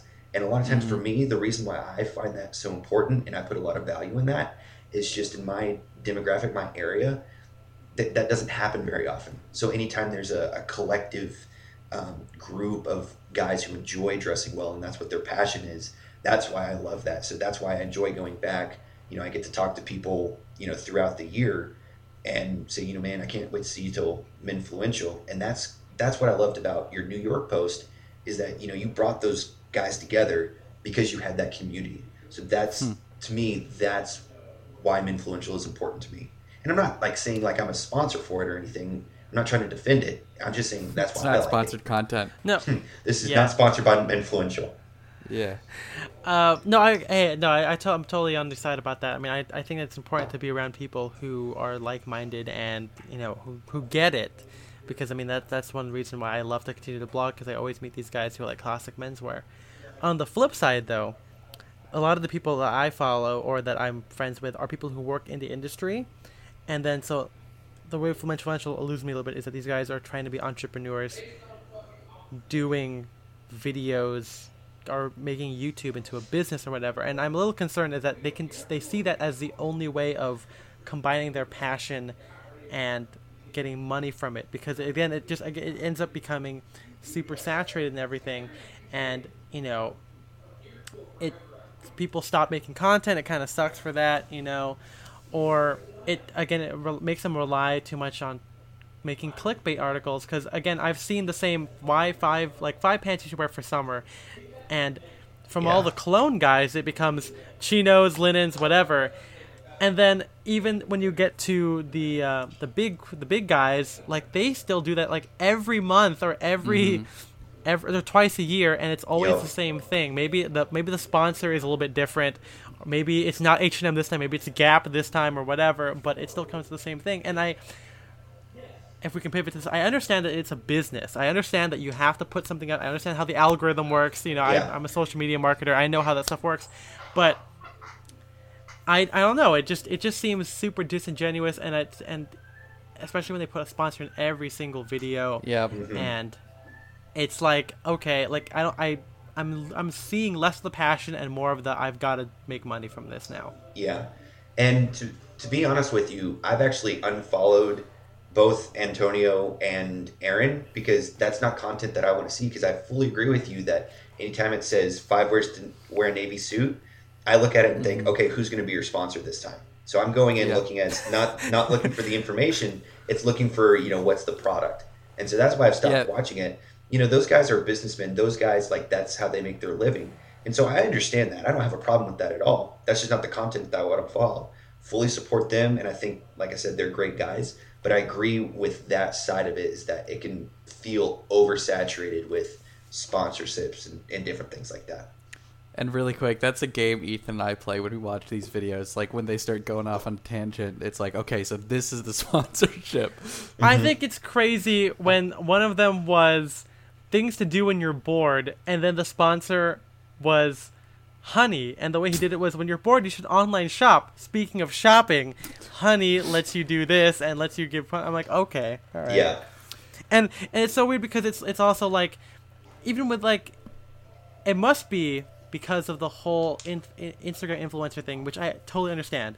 But like when like a, a famous woman blogger will take a picture for food, chances are that the sunglasses in her picture are sponsored and that was specifically paid for them to do that. I mean, it happens with like the Kardashians, like any selfie they do before they did like their own line or whatever. Like if they held like a cup like that, you could bet that cup paid five hundred thousand dollars just to be there, just so I can take a picture. It doesn't even have to be tagged; like it'll be there. exactly. Um, but but the whole um, oh shit, I was gonna say something about that. Um, uh, I I guess the way I come about it is I wish that they focused more on original content rather than than selling because that's how I approach what I do. Like, I mean, I'm not getting any money, but I think that my appeal is is just being myself. And if you want to pay for something that I is a part of me, then it'll just happen naturally and not not like, hey, can you just randomly talk about this like this TV and we'll give you a free TV? How do, and, and then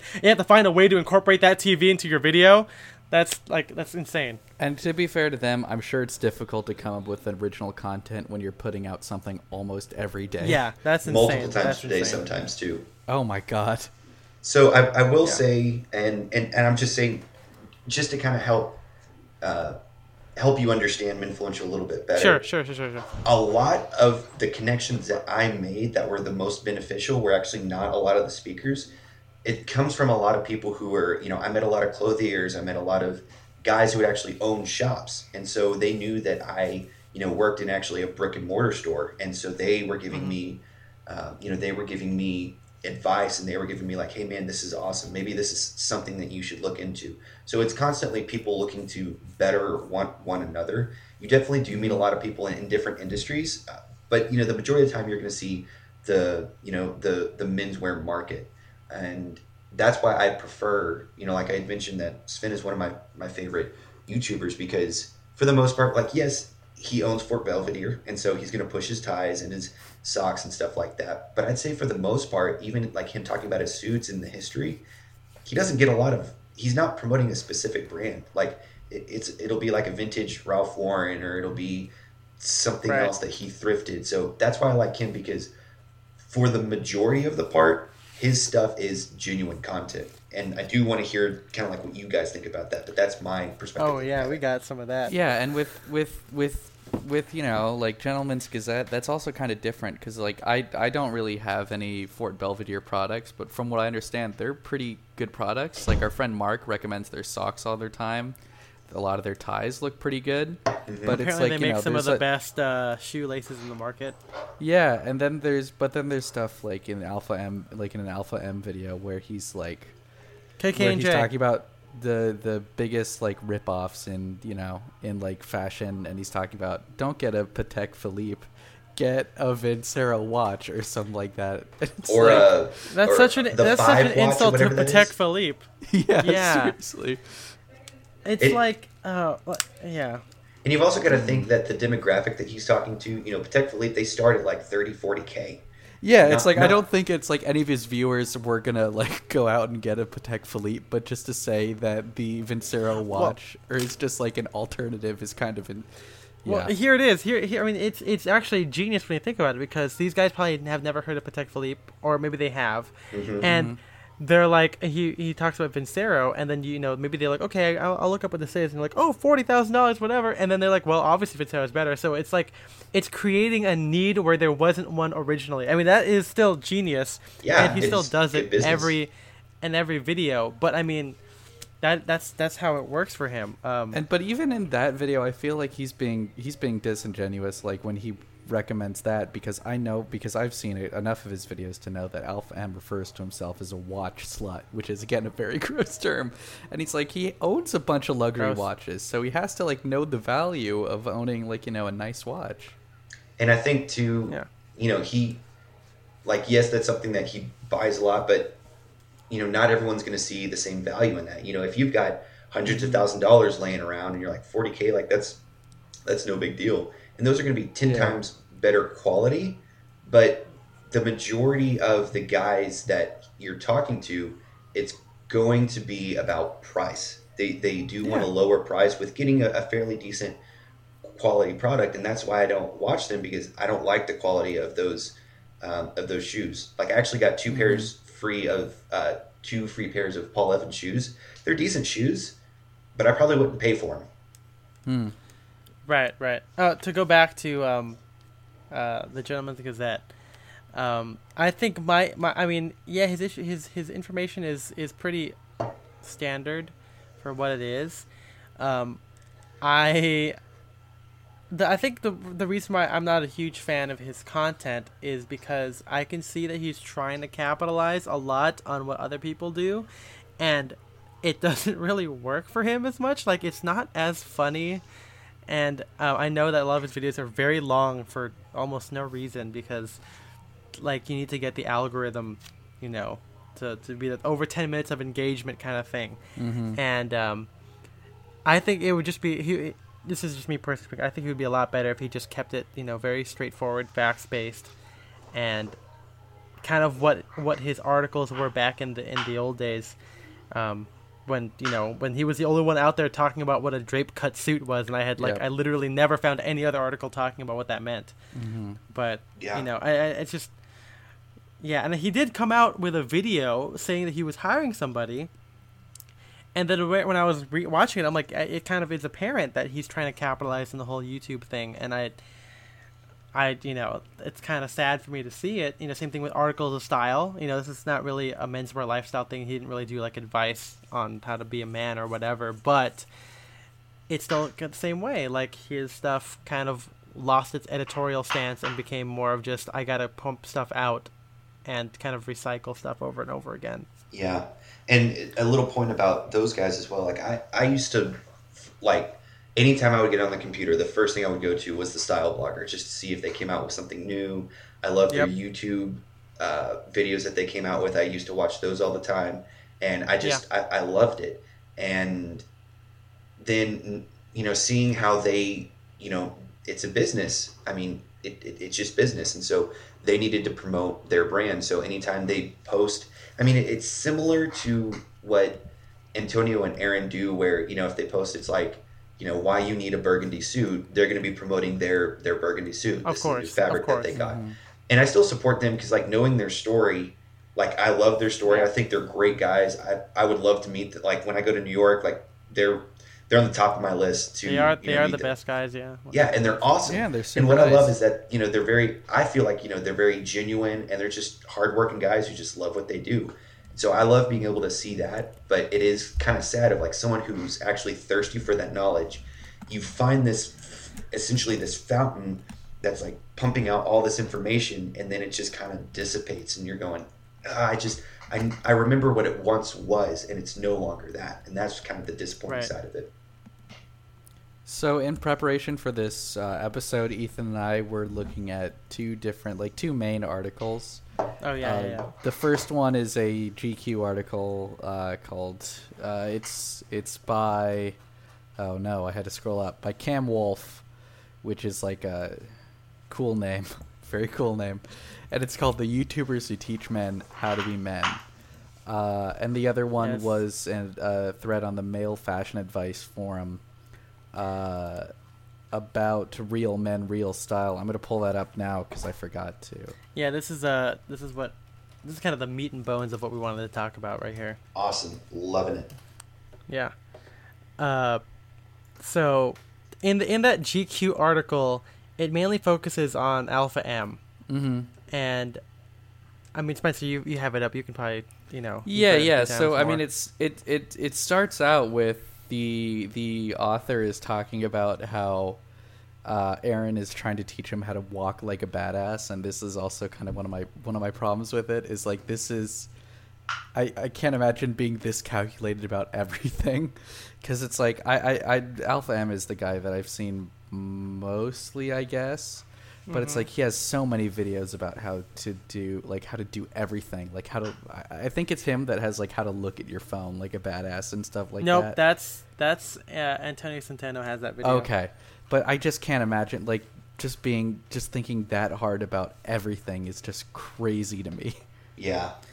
I, and, and then linking it to to being a man like Mhm. it's not like it's it's not like a psychology class i mean I, I guess it is in a sense a little bit you know like how people perceive you whatever but it's always transitioning to people are not going to like you people or people won't are going to give you attention unless you do this or in, in most cases women are not going to pay attention to you mm-hmm. if you do it this way or whatever. And I think, again, it's not necessarily our problem with them, uh, because you know, I mean, they're the ones giving out the advice, so they are at fault a little bit. But then you look at the comment section, and you kind of see how it kind of goes through, and like, yeah, these guys end up becoming kind of toxic in a sense hmm to where they believe that I've got to, you know, do everything like this or else women won't like me, or I did all this and women still don't like me. And that's, Mhm. you know, or, or just, or people don't like me. I don't know. Like, it doesn't even have to be just about that, you know, where people are like, or we get, I get a guy who, I don't, I- feel bad if he's listening. I won't say his name, but like, he messaged me every so often, like, oh, how do people react when, you know, how to deal with haters when you dress up or whatever.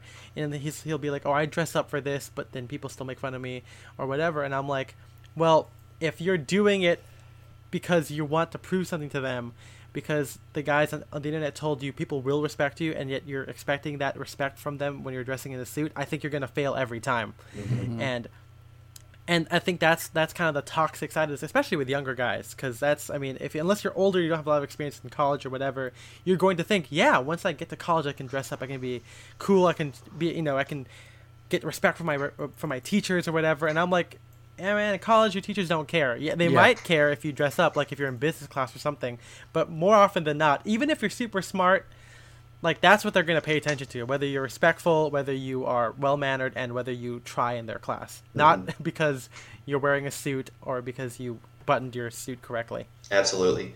And again, uh, this is just kind of going back to to, to Sven on, of Gentleman's Gazette. In one of the Yeah. videos, he actually talked about table manners. Just Hmm. this is how you eat. This is how you act like a gentleman. And so something like that is that appreciate is that that's something that's not talked about. I think in the video, like Yeah. he, I don't think he even promoted a product in that. If he did, I can't even remember. I can't even remember because he was talking about table fort, manners. fort belvedere uh uh dining Silverware. set yeah yeah oh, they did a dining set. no no, No, just, it's I a- Oh, okay. I'm like, well, that's going all out on that. But you know, like I said, that that's why I I liked what they were saying about um, about table manners is just how to be a gentleman. That wasn't you know how to eat a steak like like a badass or how to yeah you know how to look calm and humble like a badass. You know, they, that's just Mhm. that's too much. And so, looking at your phone like a badass, you know, things like that, I can agree that that can definitely be, come across as toxic and that's over the top.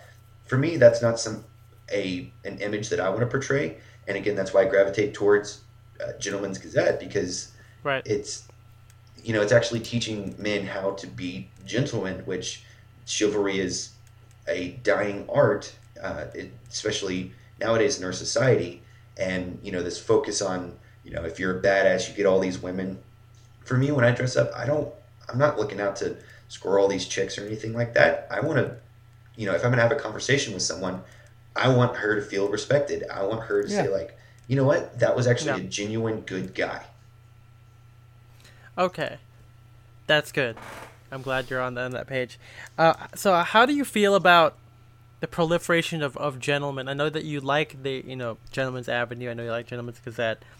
Now, there are some instances where Sven does make kind of jokes. I'm not sure if they are jokes. He'll be like, "Oh yeah, you'll have to remember that way you don't look like a peasant," and I'm like, so this is less more you know less about being a badass, less about women you know trying to support women, but more of like kind of this elitist feeling. Yep.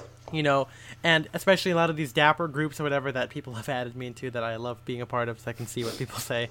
But you know, when they're like, "Oh yeah, like everyone's better than those slobs who are wearing sneakers," and I'm like, "Well, that's not. I mean, Or a recent Sure. argument that Ethan got on on Facebook where someone was talking about how it's like proper standards of dress back in the 1930s and 40s and stuff like that. Yeah.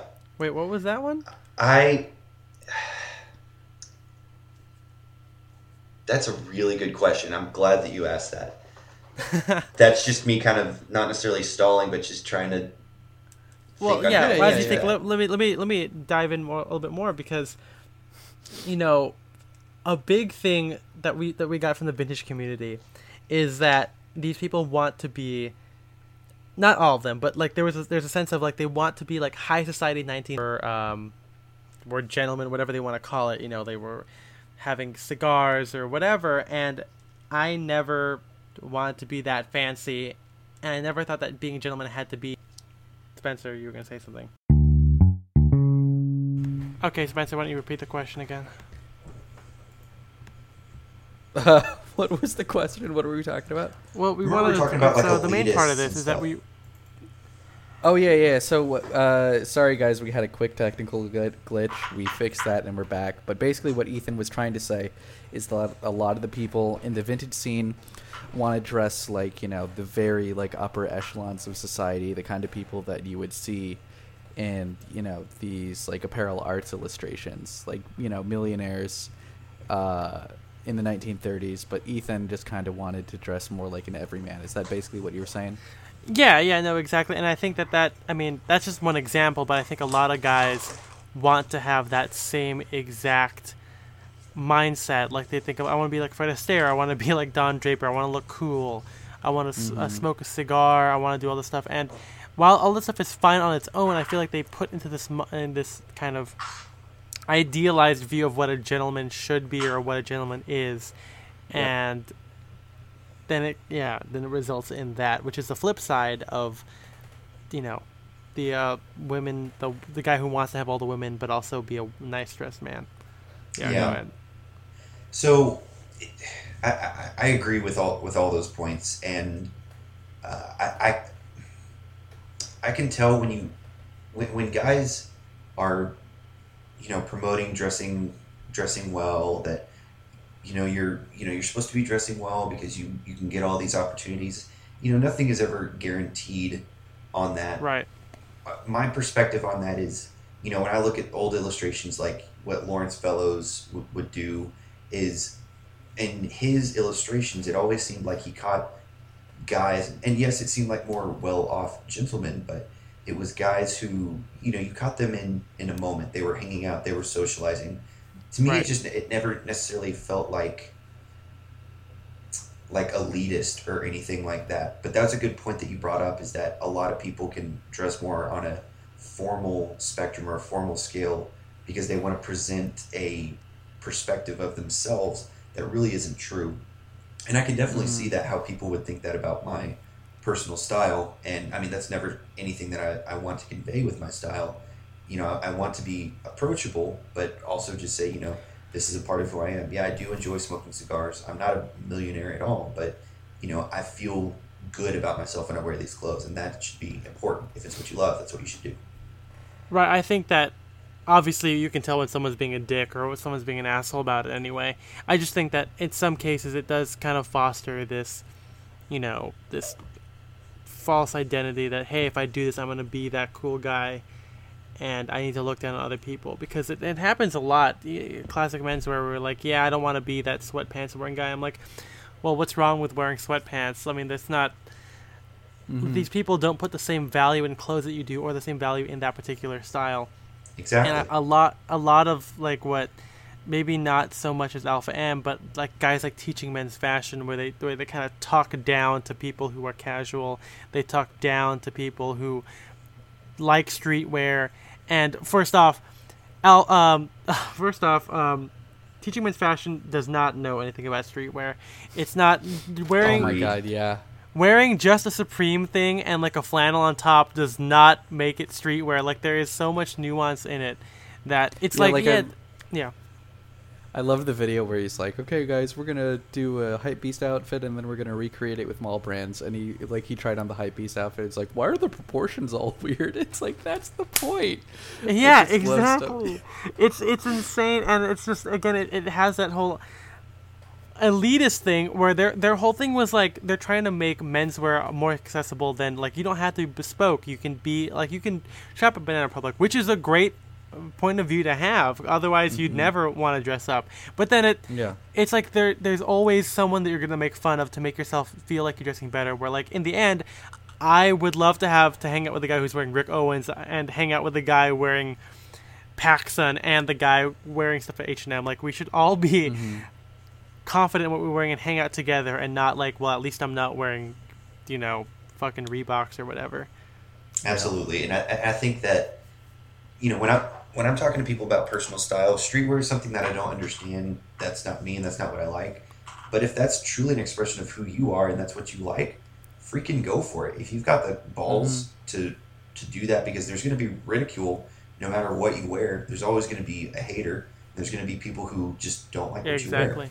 but but that's that's their choice it's their prerogative and, and you've got to i mean you choose what you wear and you choose what you know you you do and so you know like i said for me i enjoy dressing up on a more formal scale i used to say on a more elevated scale but whenever you say elevated that's you know you're, you're creating a distance like you're above others and that's not Ah, yeah. what I want to project. So that's why I say That's now good. it's more of a, a, I guess you would say linear. Of I dress more on the formal scale. Some people are more on the casual side. It's not one is better than the other. It's if it's an expression of you, you know, think like James Dean and Fred Astaire. Fred Astaire was a, was you know much more formal. James Dean was the you know jeans, t-shirts, leather jacket, and boots. Well, which one was more mm-hmm. stylish? Well, they were both style icons. It's just they both knew what they loved and they were confident Yeah. in it, and that's made them what who they were. For me, I side with more Fred Astaire. It's just because I love that clothing better. Right, right. That's that's a that's a good mindset to have. Um, Yeah. And so I guess the last last thing we want to talk about, if we circle back to the GQ article and the male Yep. fashion advice thing, is that a lot of these guys go to you know the YouTubers go to Menfluential because they see these guys as fa- uh, pseudo father father figures. Mhm. They go there because they need the advice, and that's the only place they can get it. And I mean, yeah, some, I mean, sometimes you know you're not you're not blessed to have a father in your life, or uh, you know, or an uncle, or whatever you want to call it, male role model, or something. But then it kind of turns them into these really dependent kind of kind of guys, and Yeah. and It's almost taking Kind of advantage the- of them. I can agree with that perspective. Yeah, that's exactly. And then when and especially when it comes out that these guys are businessmen and they they themselves have like admitted like they love they, they copy all the stuff because it's easy to do it. They have to put out a video every day, and you know your dad wouldn't do that or shouldn't do that. Mhm. Uh, Yeah, Spencer? like in- yeah, in the in the GQ article, like, um, like uh, Alpha M talks a couple times about how it's like you know I love all my fans. I would love to hang out with them and stuff like that. And again, we don't know this guy, but at the same time, when you watch his videos and see how calculated he is about everything, that makes it difficult for me to see him as like sincere in that. especially yeah when he's thinking about how much of his walking is uh, is uh, perceived as weak or something yeah, like that. Yeah, exactly. And um, I mean, he seems. I mean, he again, he seems perfectly fine. I, I love watching his um, his transformation videos. I think those are good. Um, you know, when you Mhm. see like the the guy, you know, the, whoever it is, kind of break out of their shell. I think that's great. I think that's such a great use of his time. Um, And then really quick, it's like this is that, this is another good point. It's like in those videos, the couple that I've seen, he seems to like kind of tailor it to that person's own personal style, which I think is great, rather Yeah, than just putting him in a, like a, a cookie cutter outfit. right, right. Exactly. Mhm. So, and, and this is a, another story of influential. And, and keep in mind, this is just my real life experience. And so, I'm, Sure, again, sure, it's sure. not like, well, I'm going to defend these guys. They don't need me to defend them, and I'm not going to sit here and defend them. It's just this right, is my right, right. real life expression. So the first year that I went, I was really grateful for what they had meant to me because they were some of the very few um, sources that I had to get into clothing and confidence and dressing well as well. So the first year I actually pulled Aaron aside. There, so after the after the whole conference is over, there's usually networking and drinks that they uh, that they give at the end of the night. And I pulled him aside and I said, "Hey, can I talk to you for a sec?" Yeah. So it was just me and him, and I just said, you know, told him a little bit, uh, told him a little bit about my story, and just said, you know, you've been very inspirational. Uh, you've definitely helped me a lot, and you've encouraged me. And I just wanted to, you know, genuinely thank you from the bottom of my heart because it definitely means a lot. And he said, Mhm. "Man, I really do appreciate that." And he said, "How old are you again?" And at this point, I was, I think I was 22. And I said, and he said, "Man, where you're at, you're you're definitely further off than I was because if you know his story, he didn't start YouTubing until like mid 30s, and he had had a couple failed businesses before, and so that was encouraging to hear a successful businessman giving me an advice and a compliment, you know, along those lines, and so that definitely meant a lot. I would never say to to me he's a father figure because I have a strong relationship with my dad, and Of course. you know Mhm. i've i've just appreciated what aaron has done. Now like i said i don't follow his business. I don't listen to his advice anymore because that's not something that i need. And i know he's a businessman. That's how he provides for his family. And i think he does a good job at it because obviously when you have 4 million people following you and you know you've got all these different brands and everything like that you're obviously successful financially wise. On on the side that we're talking about the substance side of it it does seem to be very thin of you know not being very genuine in the content. As a person he's definitely a very very genuine guy if you, you know if you ever got the chance to talk to him. But i fully agree is that the content a lot of times can just seem very thin and just Yeah. too bought Right. That's true. And I think someone, and to, to pivot to the uh, to the men, uh, men's uh, male fashion advice one, Yep. a guy who did grow up with Antonio. I mean, he this guy must have been like a teenager or maybe early twenties, but he made a big post about how, you know, Antonio was this big uh, father figure to him, big coach, whatever you want to call it. But then he felt betrayed, basically, when Antonio started doing more product based stuff. Kind of, I mean, he literally had a video called Star Wars Style, I think, and it was clearly sponsored by Lucasfilm because, first of all, you can't. The First Order and the Empire are different. Whatever, I'm not going to get into that. But That's for our Star Wars podcast. that's for our Star Wars podcast. But Yeah. I mean, this guy, uh, yeah, I mean, I can see why he'd be upset. And then Antonio kind of made a video in response. It's private, but I think the link, Spencer, I think is in there, right? Ye- no, because yeah, the links in there. The link of Oh. Antonio's response.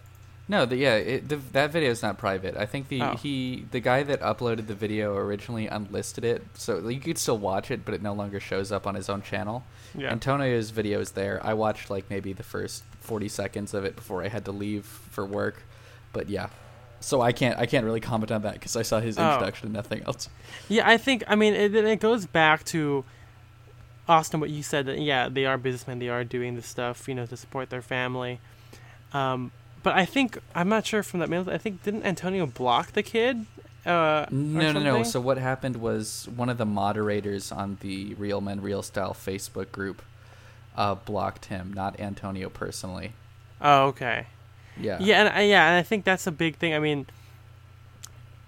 these guys end up becoming a little bit kind of immune to criticism, Mm-hmm. um, especially in those little groups on YouTube, on on whatever, and I, you know, again, because it's, kind of hard, you know, to kind of shed the light on. Yeah, these guys are businessmen. Like Mm-hmm. they're trying to sell stuff and they're they're leveraging it you know they're leveraging, the, leveraging their relationship with these people and i that's again the one reason why i don't like it another reason why i don't like a lot of bloggers in general who don't have so much as a personal taste or are less essay based um, but but yeah, so like that's that's that's one thing I, I never really liked about the whole thing, and especially when you look back at the GQ article, I think it's like you, they they talk about how they want to be regular guys, but then they have like five million dollar houses, and I think Yeah, they- and Alpha M even had a tour of his house that he was selling to move to somewhere even bigger or somewhere better, and I'm just like.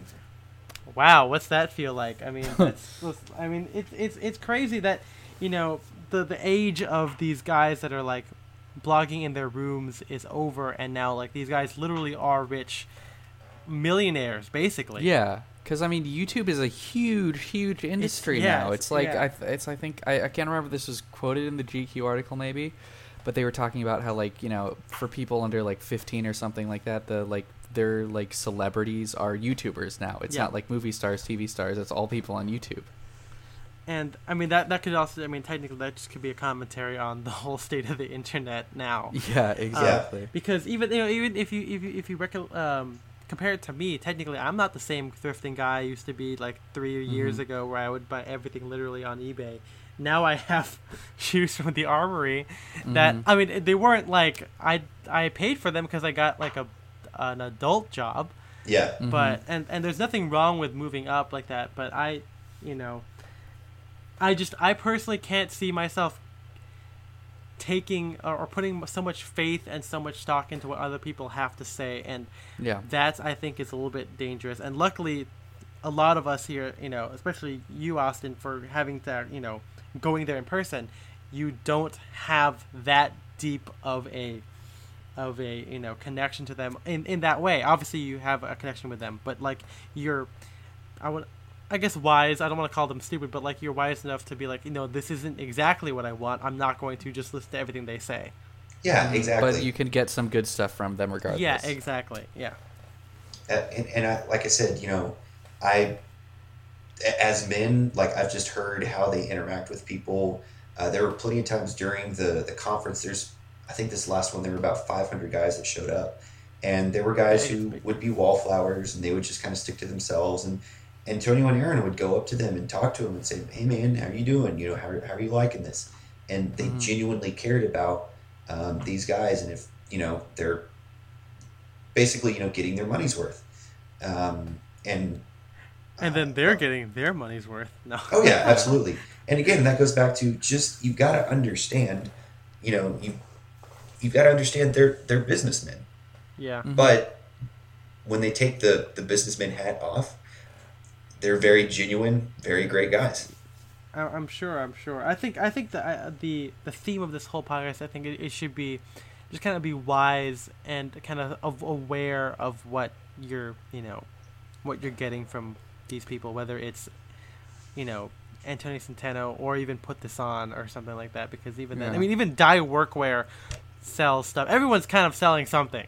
I Yeah. mean, hmm that's just how. That's the moral of the story is. is, uh, Street x Sprezza is the only blog on the internet with any that's integrity. real and is authentic. and uh, and be sure to donate to our Patreon because you have to keep the truth out there. Um, Uh-huh. but, uh, uh, but I mean, in the end, it doesn't really matter what we have to say because we're not making twenty five thousand dollars a month on YouTube. true yeah, because I think I mean, you know, again, if it's going off topic, I I wrote a big article, I think a year ago, on why I haven't monetized the blog, and it's one thing of I didn't feel comfortable selling anything because I never liked anything enough to sell it, or anything that I did like is vintage.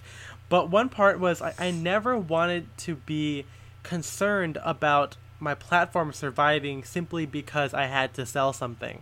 yeah Like mm-hmm. I get it. These guys have put so much money, of their, you know, so much of their time, you know, their mortgages, whatever, into this whole into YouTube or into their website or into their coaching or whatever, and it's so scary. I mean, maybe it's because I'm not that much of an entrepreneur compared to these guys, but I'd I would hate to like, oh hey guys, if you don't buy this this KK and J suspender thing, I can't make YouTube anymore.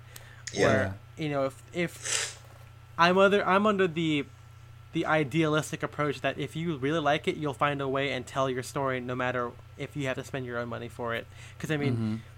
I'm not going to try and say anything, but like I mean, we me and Spencer pay out of our pocket to have to have um, SoundCloud Premium in order to have long episodes every single time. yeah, know, and we don't have any sponsors.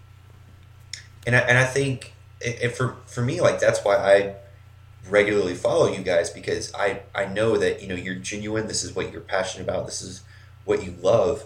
And mm-hmm. for Right. me, you know, when I'm when I'm talking to people about clothing, you know, I know the passion that I have for it.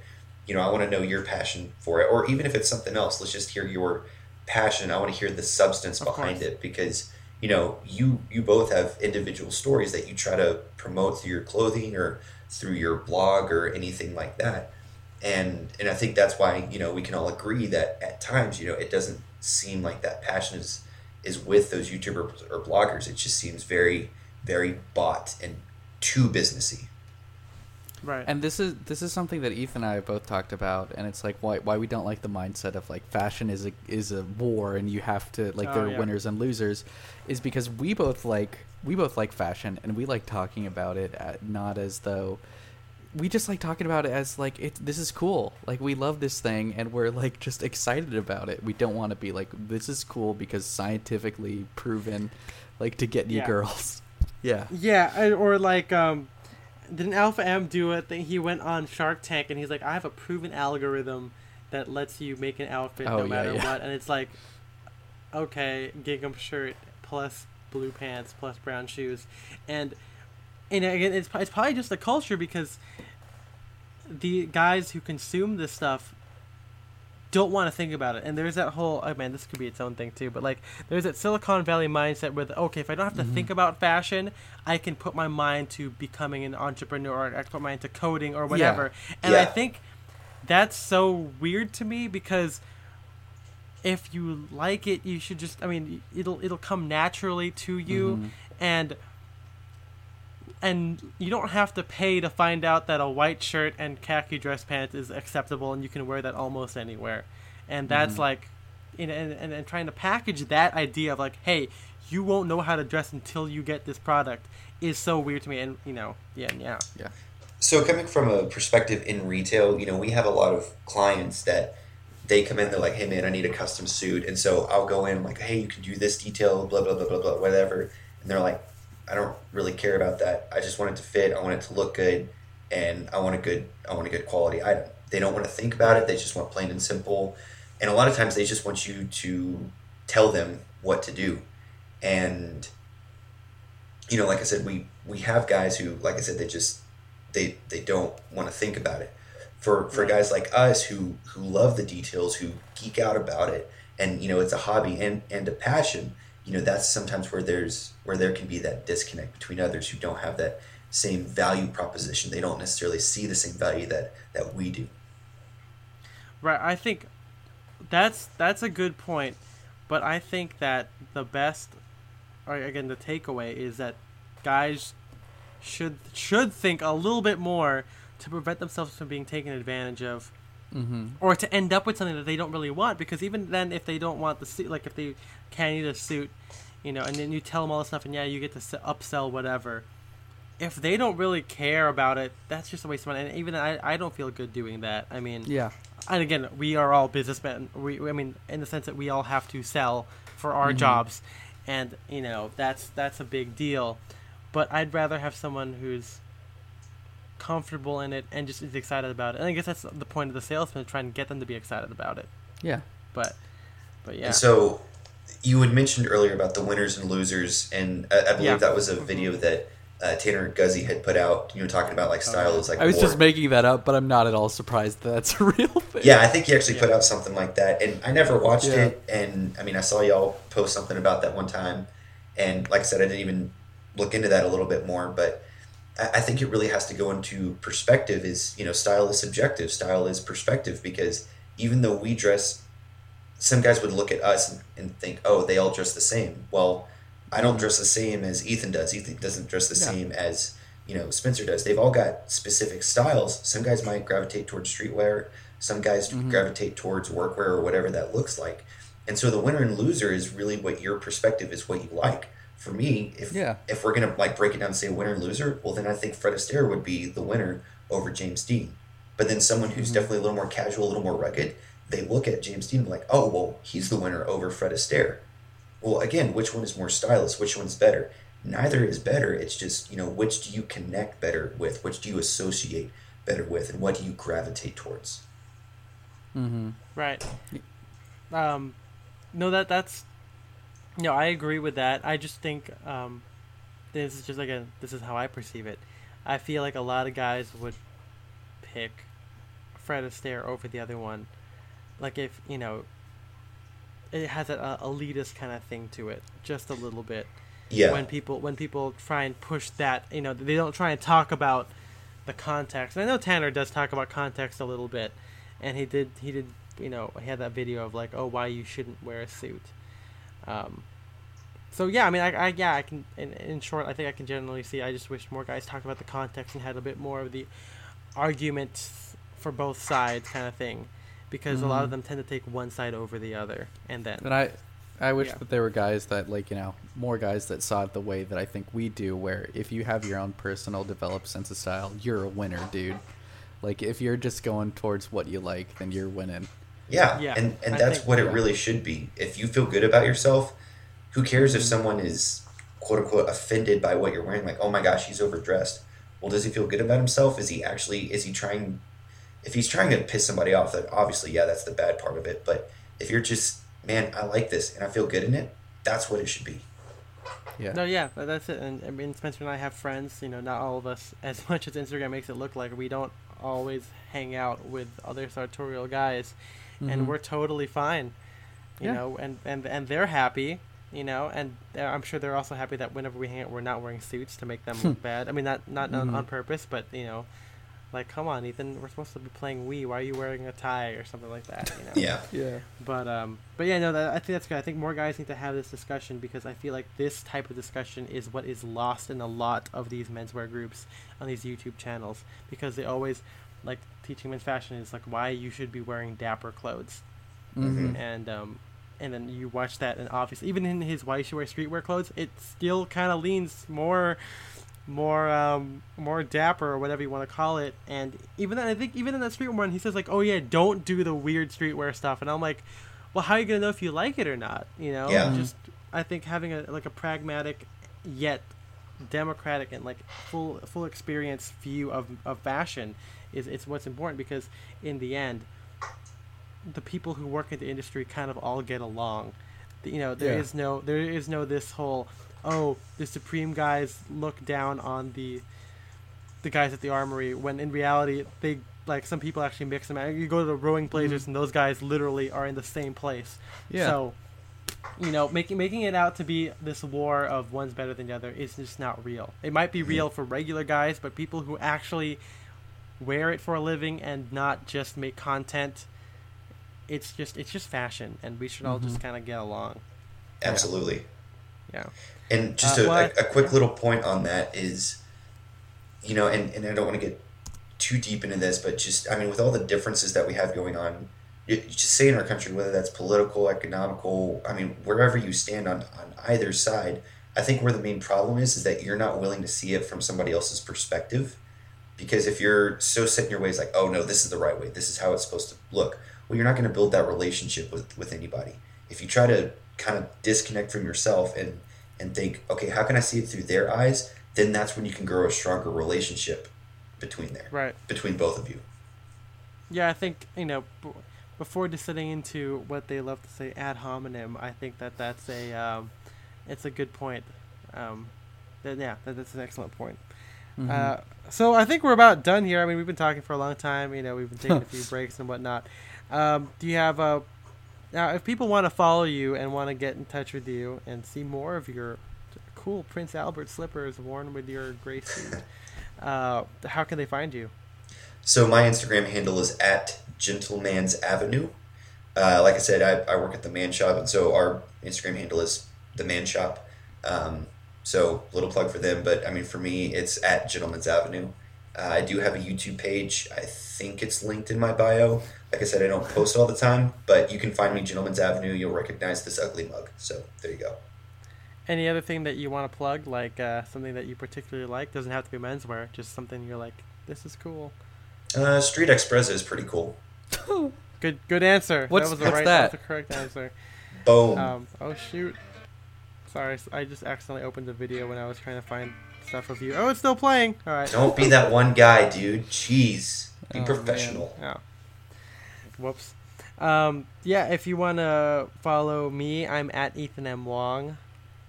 And I'm Spencer DSO. Uh, you can follow the podcast uh, Instagram at at style and direction all spelled out. We will try and post more memes and stuff. Um, we also there's also this really great um, menswear meme page called Menswear Moods that Spencer and I have literally just found. So you should check that out real quick. And uh, and yeah, I mean, this was I think this is really good. Yeah, it's a good episode. I'm glad we were finally able to do this. I know I, I, I told After Austin, all I the think when- glitches. after all the glitches, uh, I know We I told made it. Austin like a long time ago that I really wanted to do this episode and have this dialogue. And I mean, we've already kind of done it half in like the live videos that we've done together.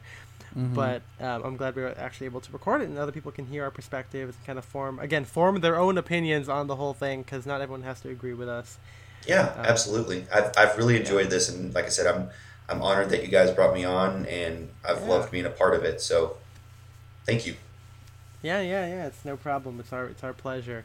And if you, you listeners want to join in on the conversation, uh, there is the Street x Sprezza uh, Facebook group. I think it's facebook.com slash groups with an S slash the Street Street x Sprezza community. or you um, can just search. or you can just search it up. Community. Yeah, you'll you'll find it. Even if you find the regular page of the blog, you'll find it in the community section. Um, and uh, yeah, it's a, it's a fun place. That's where guys like Austin come and you know start talking about menswear, post pictures, start discussions. Mhm. It's uh, it's really cool. We're almost at 1,000, or if you round up from eight, 825. it's at 1,000. We'll just round Yeah. up to 1K. Make it make it sound Yep. like a There bigger you deal. Yeah. All right, Austin. What is our sign off phrase? You put me on the spot, dude. It's almost You two o'clock in the morning. Don't ask me too many questions at this point. That's a good sign off. It's two o'clock. Don't ask any more questions. I love it. All right, we'll see you guys in the next one. Bye bye bye. Bye.